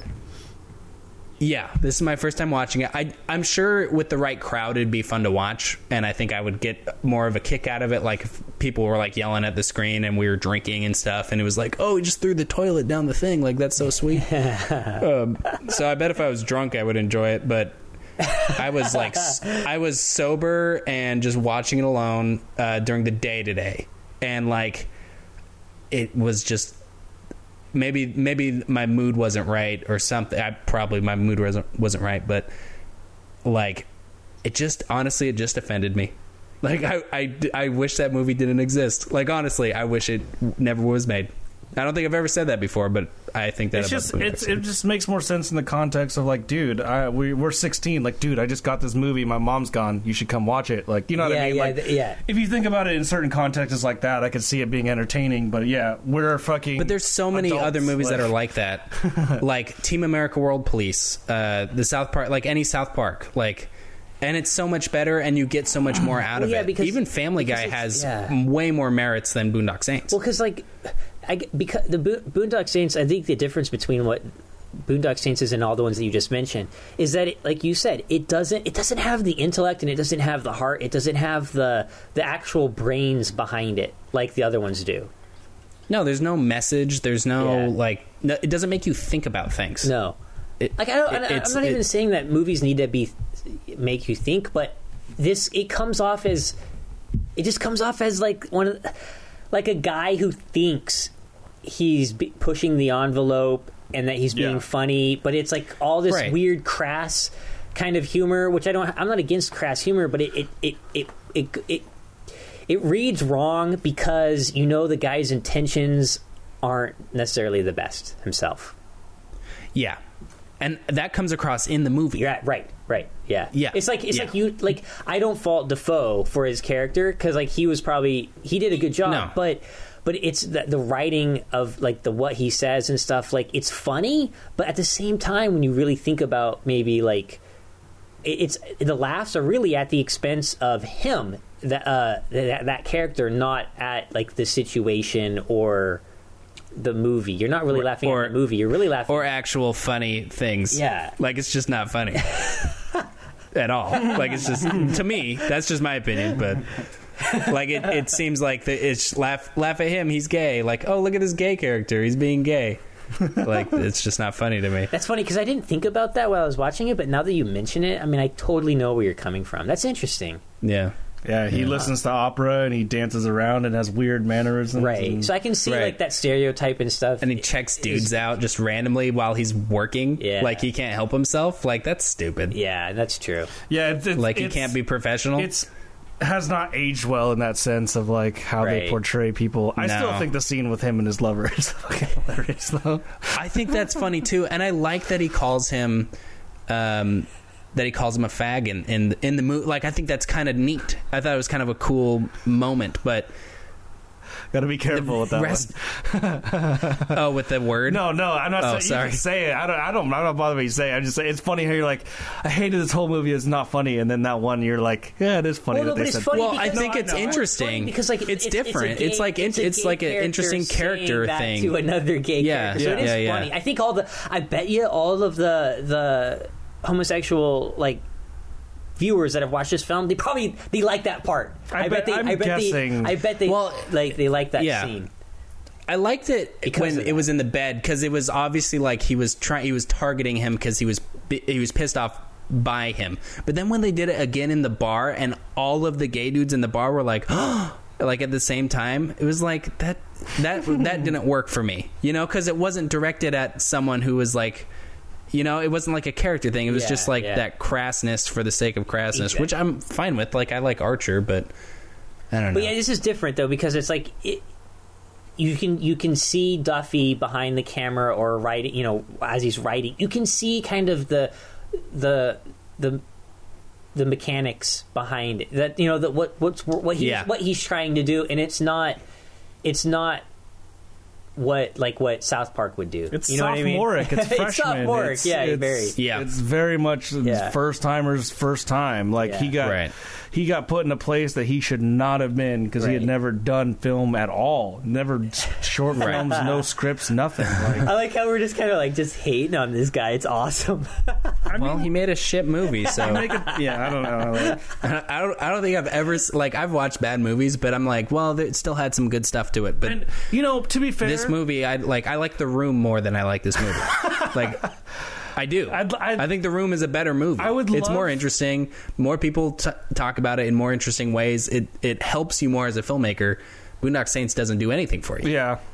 I would love to see an interview with Duffy nowadays and, and give him his fair chance. Like, to see if he actually is a punk ass douchebag, basically. You know what I mean? Like, I, I'd like to know, I'd like to hear him and how, because I've never, I've never heard his interview. I've never seen a documentary. I don't know. It's all conjecture, right? That we're, we're kind of basing on. And then our opinions of the movie are kind of being pushed onto him. I'd like to give him his fair chance and just be like, you know, like, I don't know. Let's just hear what you have to say. Maybe you aren't a douchebag, and maybe you just got a bad rap. You know what I mean? Oh, yeah. Maybe maybe he could make a a good movie. Maybe. Doubt it, but maybe. Probably not. I, I Probably not. It's like you a bowl. I'm going to say something controversial. It's sense- not going to be controversial. Well, sure. in the sense of not a controversial, like it's going to shock anybody, but oh, maybe Jacob. say, are you just I- going to say the word boobs? no, no. But Boobs. bro, bro, uh, bro. Bro, I would actually though, like I would prefer to watch Boondock Saints though, like over like Reefer Madness and Reefer Madness the musical. Like I would rather rewatch Boondock Saints than like that. Yeah, You know what I mean? Like, because we because you don't you're watching. to each their own. You could derive like like you said if you're watching Boondock Saints in the right company, right? You could derive some entertainment out of it. Yeah. And Well, maybe you could out of myself, Reefer Madness. it's- yeah. But Reefer Madness you watch for the, the historical aspect of it. Yeah. You don't watch it because But, it's uh, fucking but also, Oh, do you- but also- oh, do you but mean the propaganda but- film but or the musical? But also the musical. That's what I, I meant. Both. Yeah. Also musical. So like, yeah, yeah. I, I I think people could derive more entertainment out of the musical than Boondock Right. Saints. Oh. Probably. Oh yeah, yeah. I mean, but for me, I'd rather just watch Boondock Saints. Like I wouldn't if I had if every single time if someone said which one would you rather watch, I'd say Boondock Saints. Probably just because I hate musicals, I'd probably agree with you. But it's hard. That's a really hard. Actually, I don't know. Hmm. Reefer Madness. Well, because they're they're though. they're both like Reefer Madness, the musical, like it's it's so on the surface too. Like it's kind of in the same sort of way. Like it's Boondock Saints has n- there's like nothing underneath like pushing it, and Reefer Madness is kind of like that, except that it's an adaptation. And But it's also smarter. If you though. can, Reefer Madness, the yeah, it's it's smarter. Yeah. Um, but if you're looking at it just like. Hey, do I want to see guns or Right, a musical, right. I'd rather- or I'd- like people singing, Yeah, I'd- I'd like pick that? the gu- then the superficial Yeah. things, like I would pick the guns. That's why. Yeah. That's why. Like that's the only Right. reason why. You know. I just want to. I, I think it, normally I would also pick the guns, but I love Reefer Madness so much that I Yeah. can't uh, do it, and I h- hate Boondock Saints so much that I can't pick that one. So, woo. Sweet. yeah. All right, I don't have much more to say, so I think uh, for the Yeah. sake of time, we can Oh, wrap things up. I think here. yeah, I think it's time for Nakey Jakey reviews. okay, here we go. Yeah, I mean, okay, so like Fight Club, like that was one of the first movies I ever watched, and it's actually like pretty fucking good. Like there's uh, like Brad Pitt's in it, and I hadn't really seen a Brad Pitt movie uh, for a while, and then I heard about this movie called Seven, and it's like, where's the head? And fuck, man, that shit was hilarious. Helena Bonham Carter is like my hero. Uh, she was in Harry Potter, and she's like fucking good in Harry Potter, and like trust me, like you have to watch fucking Fight Club because Helena Bonham Carter's in it, and she says this thing about like having sex when she's a kid, and it's fucking hilarious, and oh my gosh, like so many good things about this movie, and they're like uh, uh, Brad Pitt like flashes in there, uh, Edward uh, Northington like he's amazing, like I haven't seen any other of his movies, but like I'm sure they're all great, like holy shit, uh, Boondock Saints also that's like my bro film, dude, like we had to watch it uh, at my fraternity when I was in college, and like we just got like really fucking drunk and watched it, and it was just fucking amazing, dude, and then we went out and saw some babes, drank some Hennessy, and Oh man, just Hennessy everything about drink? fucking uh, Boondock Saints, man. It's Brodock Saints, dude. Like, fuck the system, fuck the police. Uh, Alpha Beta Chi for life, and um, uh, five out of five stars for both. Edward Northington. that was probably the best thing. Yeah, Edward Northington. Yeah, That's amazing. that was a nice touch. oh my god. Well, uh, Nikki, Thank you. Nikki, Jakey, that was uh, that was uh, Thanks for coming on. Yeah, thanks being for coming here, being a part of yeah, it's really it was a pleasure being here. I think I might just go get tanked from my bros now. I'm gonna take this T-shirt off because it's not tight enough. I don't think I got to get my tank on. It is pink though, so you're you know you're already you're rocking it. You're rocking that pink. Oh, thanks, man. Yeah, I got this. Uh, I went clubbing and they were handing out T-shirts, and it's uh, Three Olives vodka. This like super like hot babe who was like really into me uh, gave it to me, and I was like, I don't really want this shirt, but I'll put it on for you. And then she was like, Yeah, that's cool. And then we just like went home and had sex and stuff, and that was it. Did you put Like- it on at the club? Did you like take your shirt off and then put that one on like at the club? Oh yeah. Well, it took me a while to get the shirt on because I took my shirt off and I was so comfortable, and it's just like just a way fucking better look for me, anyways. And then I put the pink shirt on. That's what's up, man. You know oh my what's god, up. you're too good at that. It is kind of scary how good you are. Like I almost wonder if you like you like what is what's that fucking term? Uh, is it skylight or what is it? No, uh, Uh, when you uh, what's the Uh, term? There's a what you term mean. where Uh, you like where you like it's like skylight as someone else. No, it's not skylight. It's um, oh, uh, Gaslight. gaslight as like a fucking Yeah. bro or whatever. Like well, gaslight. Oh, yeah. gaslight is when you when you um when you like lie about like you did something and then you say the other person did it.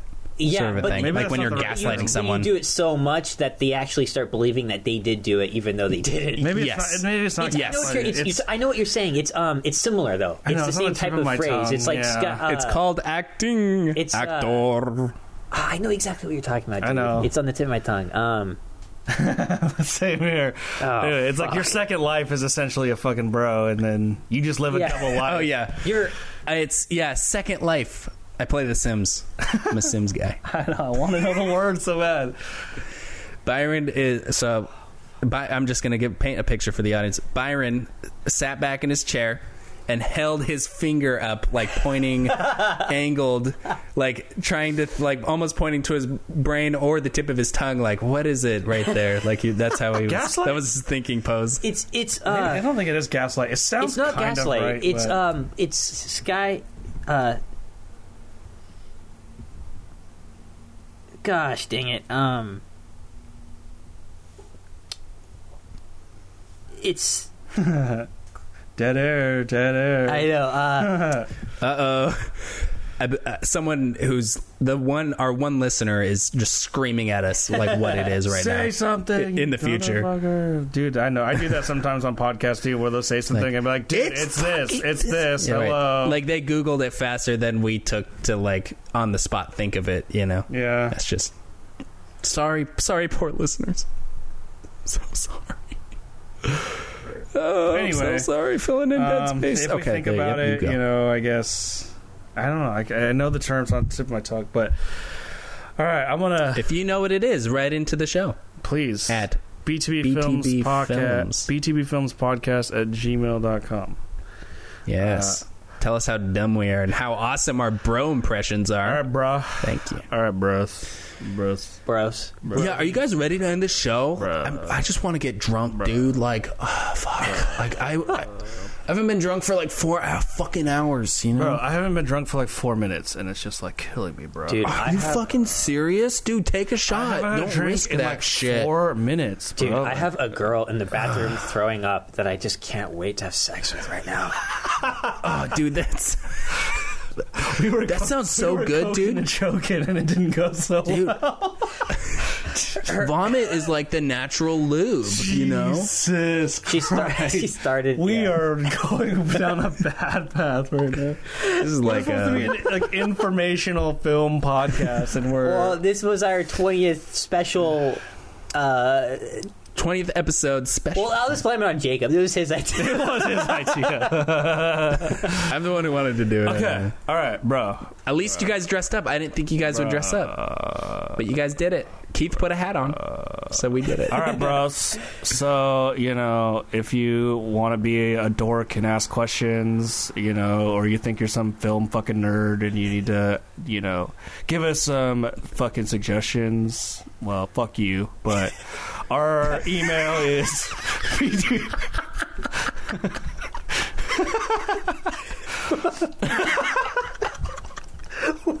this this episode, eh, like the beginning and the ending, is so messy. It's, so bad. It's, so bad. This is this so, is like, where are this we? Is why I don't act. yeah. I can't even act Dude, on that was podcast. It's hilarious because it wasn't film broy at all, but it was.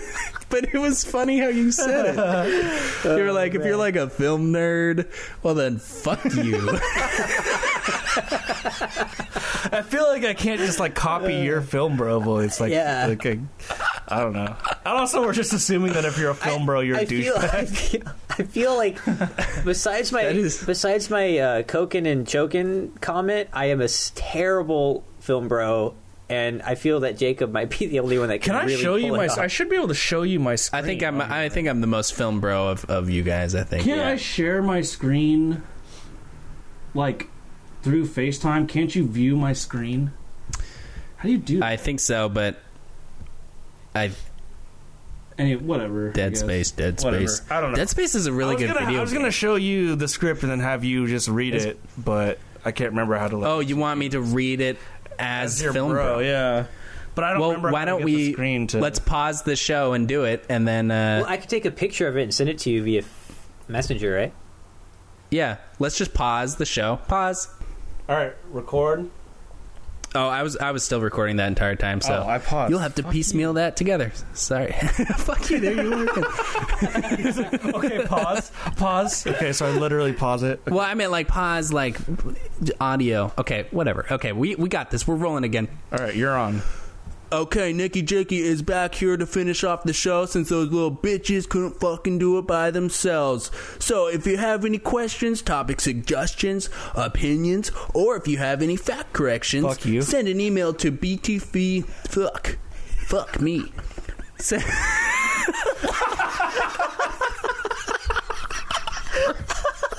God damn it. All right, let go of the giggles. Send an email to btbfilmspodcast at gmail.com. We're always trying to learn new things, so we'd love to hear from you. Probably not, though. You're probably a dumbass. Uh, you can also visit our Facebook page, join our group uh, to. Who wrote this fucking bullshit? And join our group to comment on our. Uh, fuck. so much easier to watch movies than it is to read group to comment on or discuss this week's episode or past episodes. all of our all of our episodes can be found on iTunes at and at SoundCloud.com slash BTB Films. BTB Films, shout out, motherfucker! You're motherfucker! imitating someone from South Park. Our intro and outro music can, was composed by Curtis Skinner, who can be found at skinnyproducing.com. Skinny. Skinner, motherfucking Skinner. next week. And, uh, you know, next week we'll be covering uh, of the Living Dead. Oh, that's a good fucking movie. I like that movie. And 28 Days Later, also cla- classic, classic film. Uh, saw, saw it with, uh, with the bros last night. We had some bromosas, uh, and we're gonna be talking about all things zombies when we watch those films. Uh, so make sure you watch the films and be part of the discussion. And uh, fuck you for listening, bitch.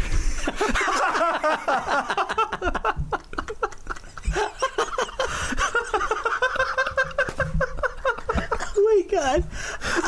My stomach hurts.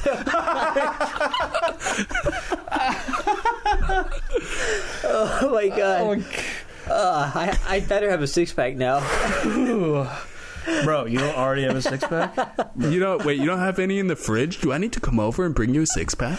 Uh, I have a 12 pack of ribs. Oh man.